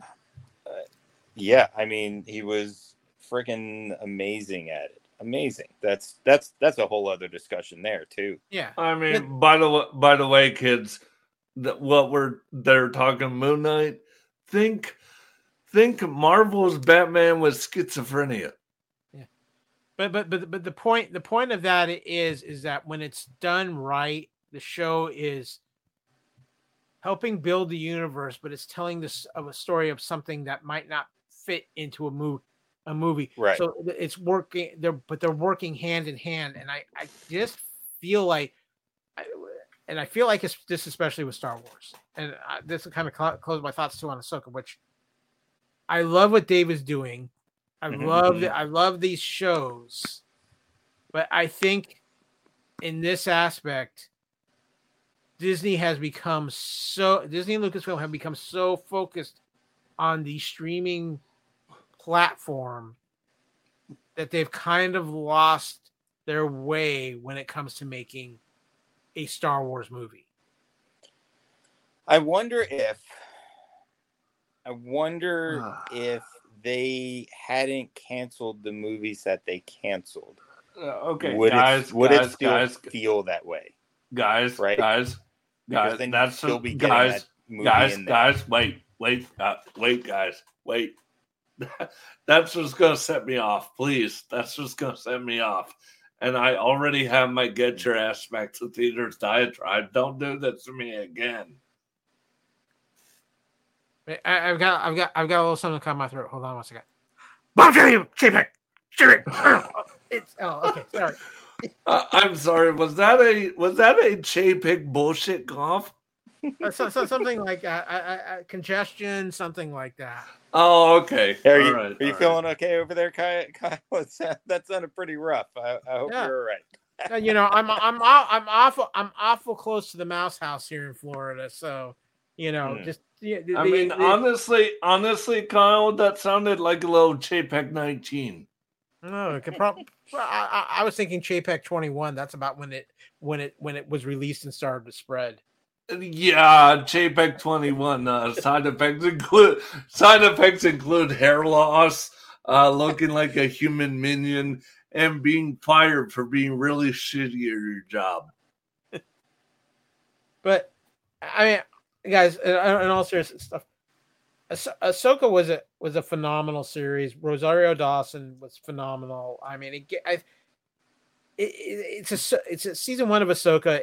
I don't care what anybody says. It's just as much Rebel season five, and there's good things about that. There's there's things that maybe for some who just aren't familiar with Rebels, it's not the greatest thing in the world. But Filoni has his plan. I I have said all along that this is what we're coming to is the ultimate goal of having Dave truly inherit the driver's seat.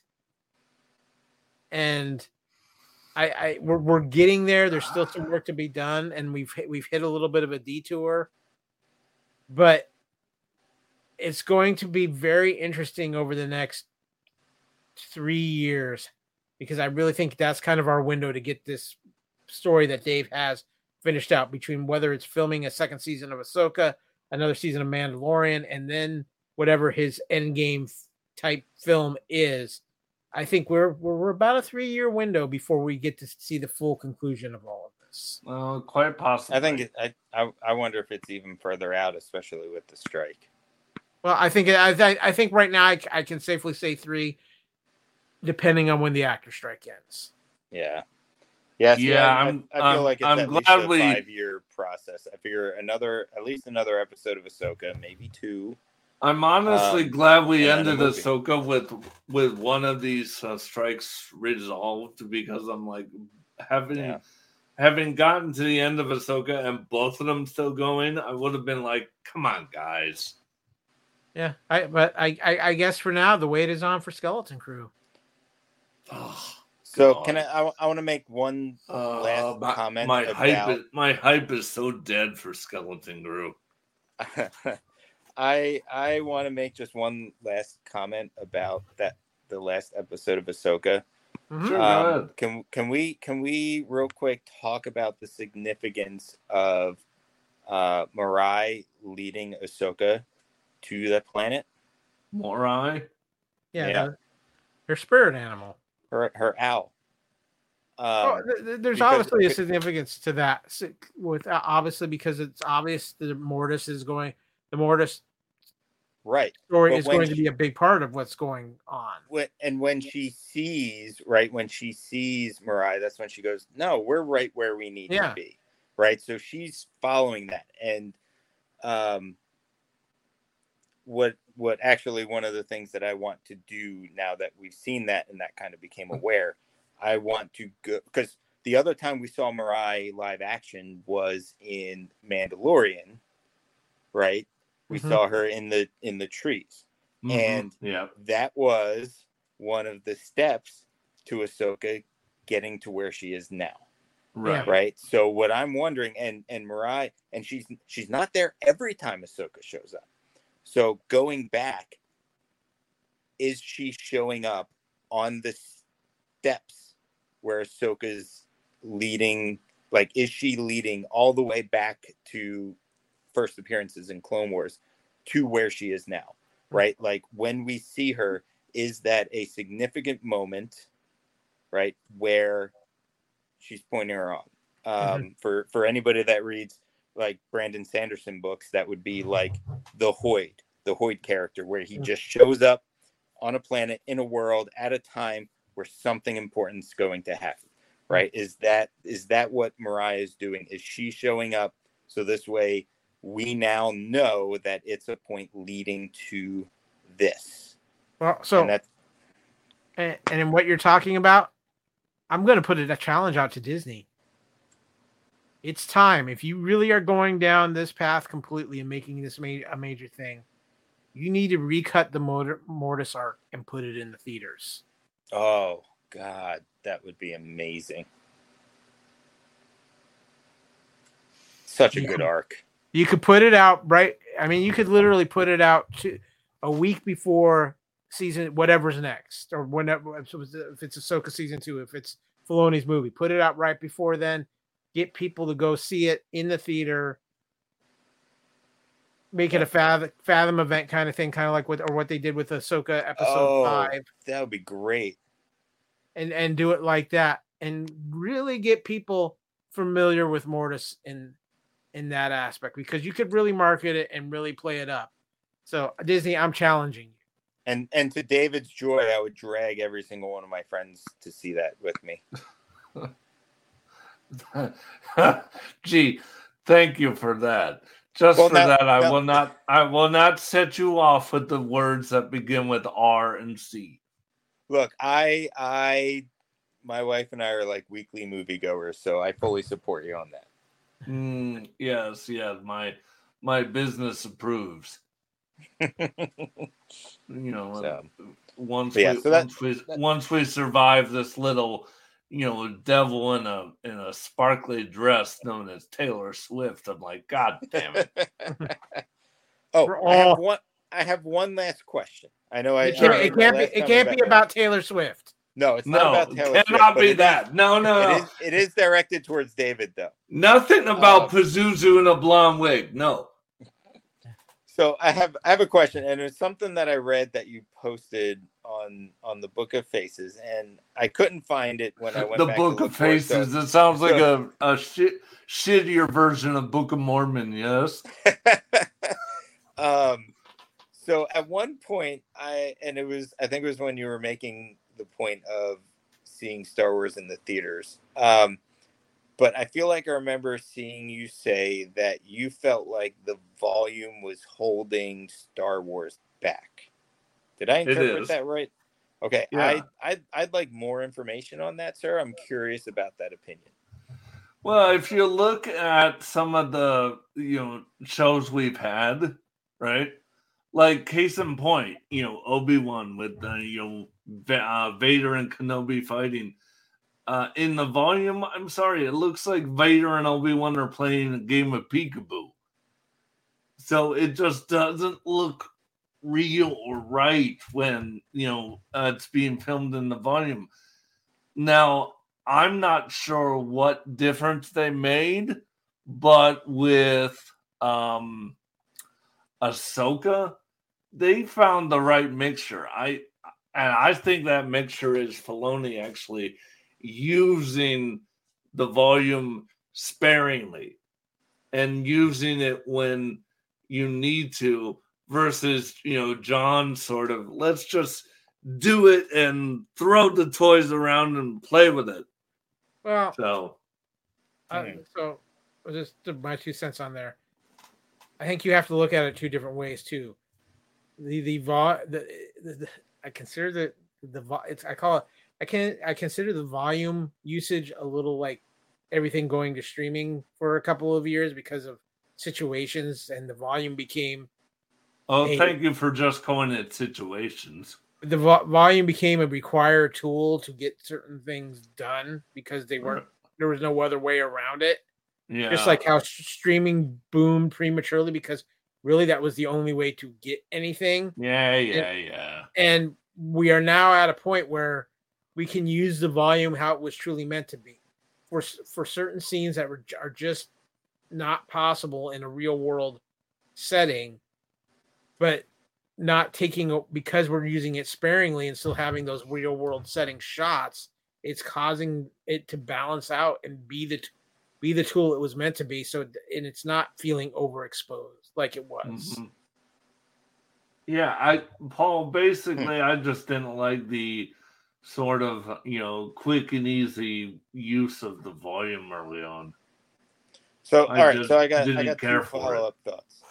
So one of my one of my things is, and maybe and maybe I wasn't noticing what you guys were seeing on that because to me, I'm just I'm just constantly amazed at the the realisticness of the lighting that is coming off of it, right? It's it to me, it's not like anything we've seen in Star Wars, right? Like Right. when you know Mando's flying, you know, there's there's there's just just the light is just so. I think honestly, the only other place we've seen that is in the Force Awakens when they're flying um, the Falcon, uh, Rey and Finn, right? Um, like that's just just that bright sunlight coming into the into the cockpit, right? So seeing that a bit more frequently. So so that's kind of been my like appreciation for it. So it I I'm I got to go back now. I got to watch the the Obi Wan scene that you're talking about there, David. Uh, now I want to watch it with a little bit more of a critical eye. Um, and and Kyle, I think you make a very good point that that now that we're past you know pandemic and it's easier for people to get out and shoot on locations and you know do more work on a more traditional you know set you know that it's it's bringing it back right? Like it and and even just the other example beyond streaming is is george lucas depending heavily on fully cg clone troopers. And you know when you look at behind the scenes it's all blue screen right? Yep. um so kind kind of that same idea is pushing the pendulum one way and waiting for it to to meet the middle. And maybe this is us meeting it in the middle um where we really see that that power of it Well, I, I, I, I, think, I think the aspect of it is too is that when you know how to use it as a tool, but when you also realize that sometimes old school, and we especially learned this with Tony Gilroy and Andor, sometimes don't if it ain't broke, don't fix it. hmm And i agree just because you have a shiny new toy doesn't mean that the shiny new toy should be what what's used the whole the whole time. And I like I said Right. when when we were when we were stuck with restrictions and everything like that, the volume became necessary. But Right. the problem Mhm. but the problem is with the volume is this. When the volume is filmed and used right, it's amazing. But it doesn't take much to film wrong in the volume and have it look like, oh my god, this is really not done well. So when, Guy- you, when you, guys, and I'm glad you um you know uh called me out on it, Paul. I bottom line is I just don't like my artificial looking Star Wars, and that See- and up until Ahsoka, to me, that's what a lot of these shows have felt like. Well, and that that's why I really wanted to ask you this question because I feel like I I'm almost the complete opposite on on what you just said. Like to me it it feels more real. Like I, I don't know, to me it just and I think I think it's almost solely the lighting and the fact that you don't necessarily, you know, have that that you know point where you're definitely like, oh, that's where the the set ends or or whatever. Um, so I mean, I'm gonna now. Thankfully, you guys have given me a reason to go back and watch all of the shows and and look at it with a more critical eye. Isn't that kind Um, of the point? Yeah, Mission no, accomplished. I, I- Yeah. yeah. no, which I'm I'm thrilled about, and I really wanted to hear hear what what your thoughts were on that, just because. Uh, to me, I feel like it. I feel like it's a wonderful thing, but Mm-hmm. um, yeah, I that's mean, kind wanna of the whole back point and- of doing this. yeah, Yeah, just, yeah, just- and, uh, just real quick, it's- Paul, because I, I yeah. know we, we need to wrap up soon, but I'm just curious. When you watch the shows, what format are you watching the shows in? Are you wa- Are you watching them as a 4K stream? Are you just watching them as a regular stream? Are you watching, you know, how are you watching? a, re- a watching it. regular stream. I don't have the 4K stream. Okay, so I I I wa- I watch them in the 4K. Okay, That's when- and that that could have a lot to do with it. Yeah, that but that does have a lot to do with it because that 4K really makes certain things pop out more than what you would realize. Um, can you can you do me a favor, Kyle? Mhm. At some point, can you um, can you uh, pick a specific episode of any of the shows um, that you feel like it doesn't work, and let me know what that is? Oh, because well, I I'm- definitely I- have a I, I I, have a friend who can I, I can just be like, hey, can you know, can we watch this over at your place? the the the, the, oh, uh, the first episode of Mandalorian season two when they're Okay. When that opening scene when they're, he's going to go. He's going to the fight, the illegal fight arena. Oh, that one. Okay. You mean Yeah. with the with the Gamorreans with the dead bonds. Yeah, that that that that in Okay. 4K, you can watch that and you can tell. Oh yeah, that was filmed Uh-huh. in volume. There's not even a question there. Okay, I'm gonna I'm gonna I'm gonna take a look at it again on on my setup too, just to see. Um, all right, yeah, I'm I'm I'm I'm thrilled that that that uh, you know I I really wanted more information and and I'm glad to have something to think about it. Um, yeah, yeah, thank you for that. I appreciate it. Uh, Well- uh, on, on that note, David, Yes, and and now again we've reached the end of the show and the series. Well, for now, hopefully it gets to season two. Who knows? Um, but you know what? This will conclude our run for Ahsoka Ronin Way of the Tano. I am your host, David Zenden. I'd like to thank our guest, Tom Paul, who made a triumphant return Woohoo! I I promise next time it won't be so long, you know, in the tooth. I, you know, things got in the way, complications, you know, this and that, and life. and life and those pesky little Minox. Uh, Kyle, thanks for joining me as always to discuss these things.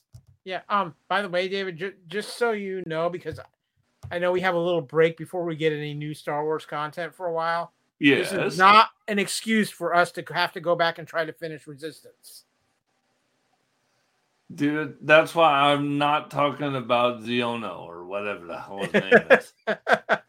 I'm like. That should that should be a challenge, right? Like I Like- would rather pull an Ed 209 and throw that damn little shit out of the Senate window. Well, now, now, David, just to annoy you, I'm actually going to go watch Resistance. God, you know what? We still like you even though you did that. Jesus. There's, there's some people who just like uh, self torture. Oh, I'm- I'm- Jesus. Yeah, Look, here's I'm, another. I'm just as much of a completionist, and I, I do hate that I haven't seen it. I, I have some Resistance action figures on display in my yeah, office. yeah, so yeah. Here's another I- word of self torture. Here's another Yeah. word of self torture. And clutch your lion Lando. Are you ready? Recast. Okay. Oh God, we can everybody in Resistance, I guess, but Told You you. Told We'll see. you. We'll see. We'll see what we'll see what happens. I'll I'll I'll give you guys details on on the rest of the show beyond like the three episodes I watched. Actually, we finished the first season. We we did. Did yeah, we, Okay. we season. did. We did. It was a it was a sl- slugfest, but we finished Sure. it. Let, let- let I- me put it. The, the, what I will say about Resistance, and I know there are people out there who love it, and that's good on them. When when, when your show is nothing like what you were giving away in your plot descriptions and advertising it, Yeah. A false bag of It goods. was my my thing with it, and and this may be you know just like adjusting to Clone Wars when that came out, but I felt like it was too kid oriented. that, that, that's Yeah. the part. Guys, Yeah. before I get to the sign off, I will just end it by saying this. Right? I hope when all is said and done, Xiono went into work on Hosnian Prime the day the First Order blew it up. More than likely. More than likely. You know, he, he was at work, he was working on his little suntan, you know. All of a sudden, here comes this thing there. It's like, oh, what's this? I, I- We I are think very I- good at signing yeah. off, huh? Yeah, I, I think I think I think on that note, David, do your thing. All right, good. And remember, you know, you can take Star Wars lukewarm, you can take it Mustafarian hot, or take it like a vacay on Hoth. But at the end of the day, Star Wars is the way. War is inevitable. One must destroy in order to create. We are no Jedi. Thanks for listening to Ahsoka Ronin, The Way of the Tano. I started hearing whispers of Thrawn's return as heir to the Empire. What happens when we find Thrawn? Power such as you've never dreamed.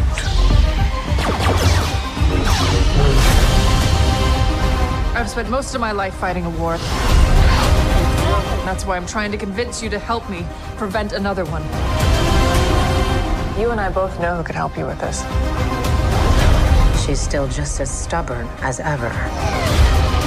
I bet your master found you difficult at times. Anakin never got to finish my training. I walked away from him, just like I walked away from Sabine. You never made things easy for me. Master. As a Jedi, sometimes you have to make the decision no one else can. But I'm counting on you to All see things this Star through. Wars Lucasfilm is a subsidiary Nice of the Walt Disney Company.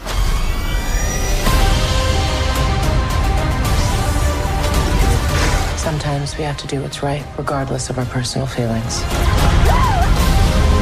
Buckle up. If we don't stop Thrawn, everything will be in vain. You have no power.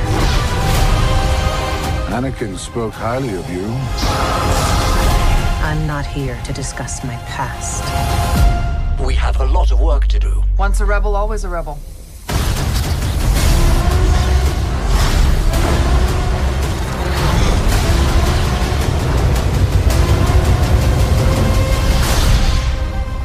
This podcast is meant for informational purposes only. No infringement is intended.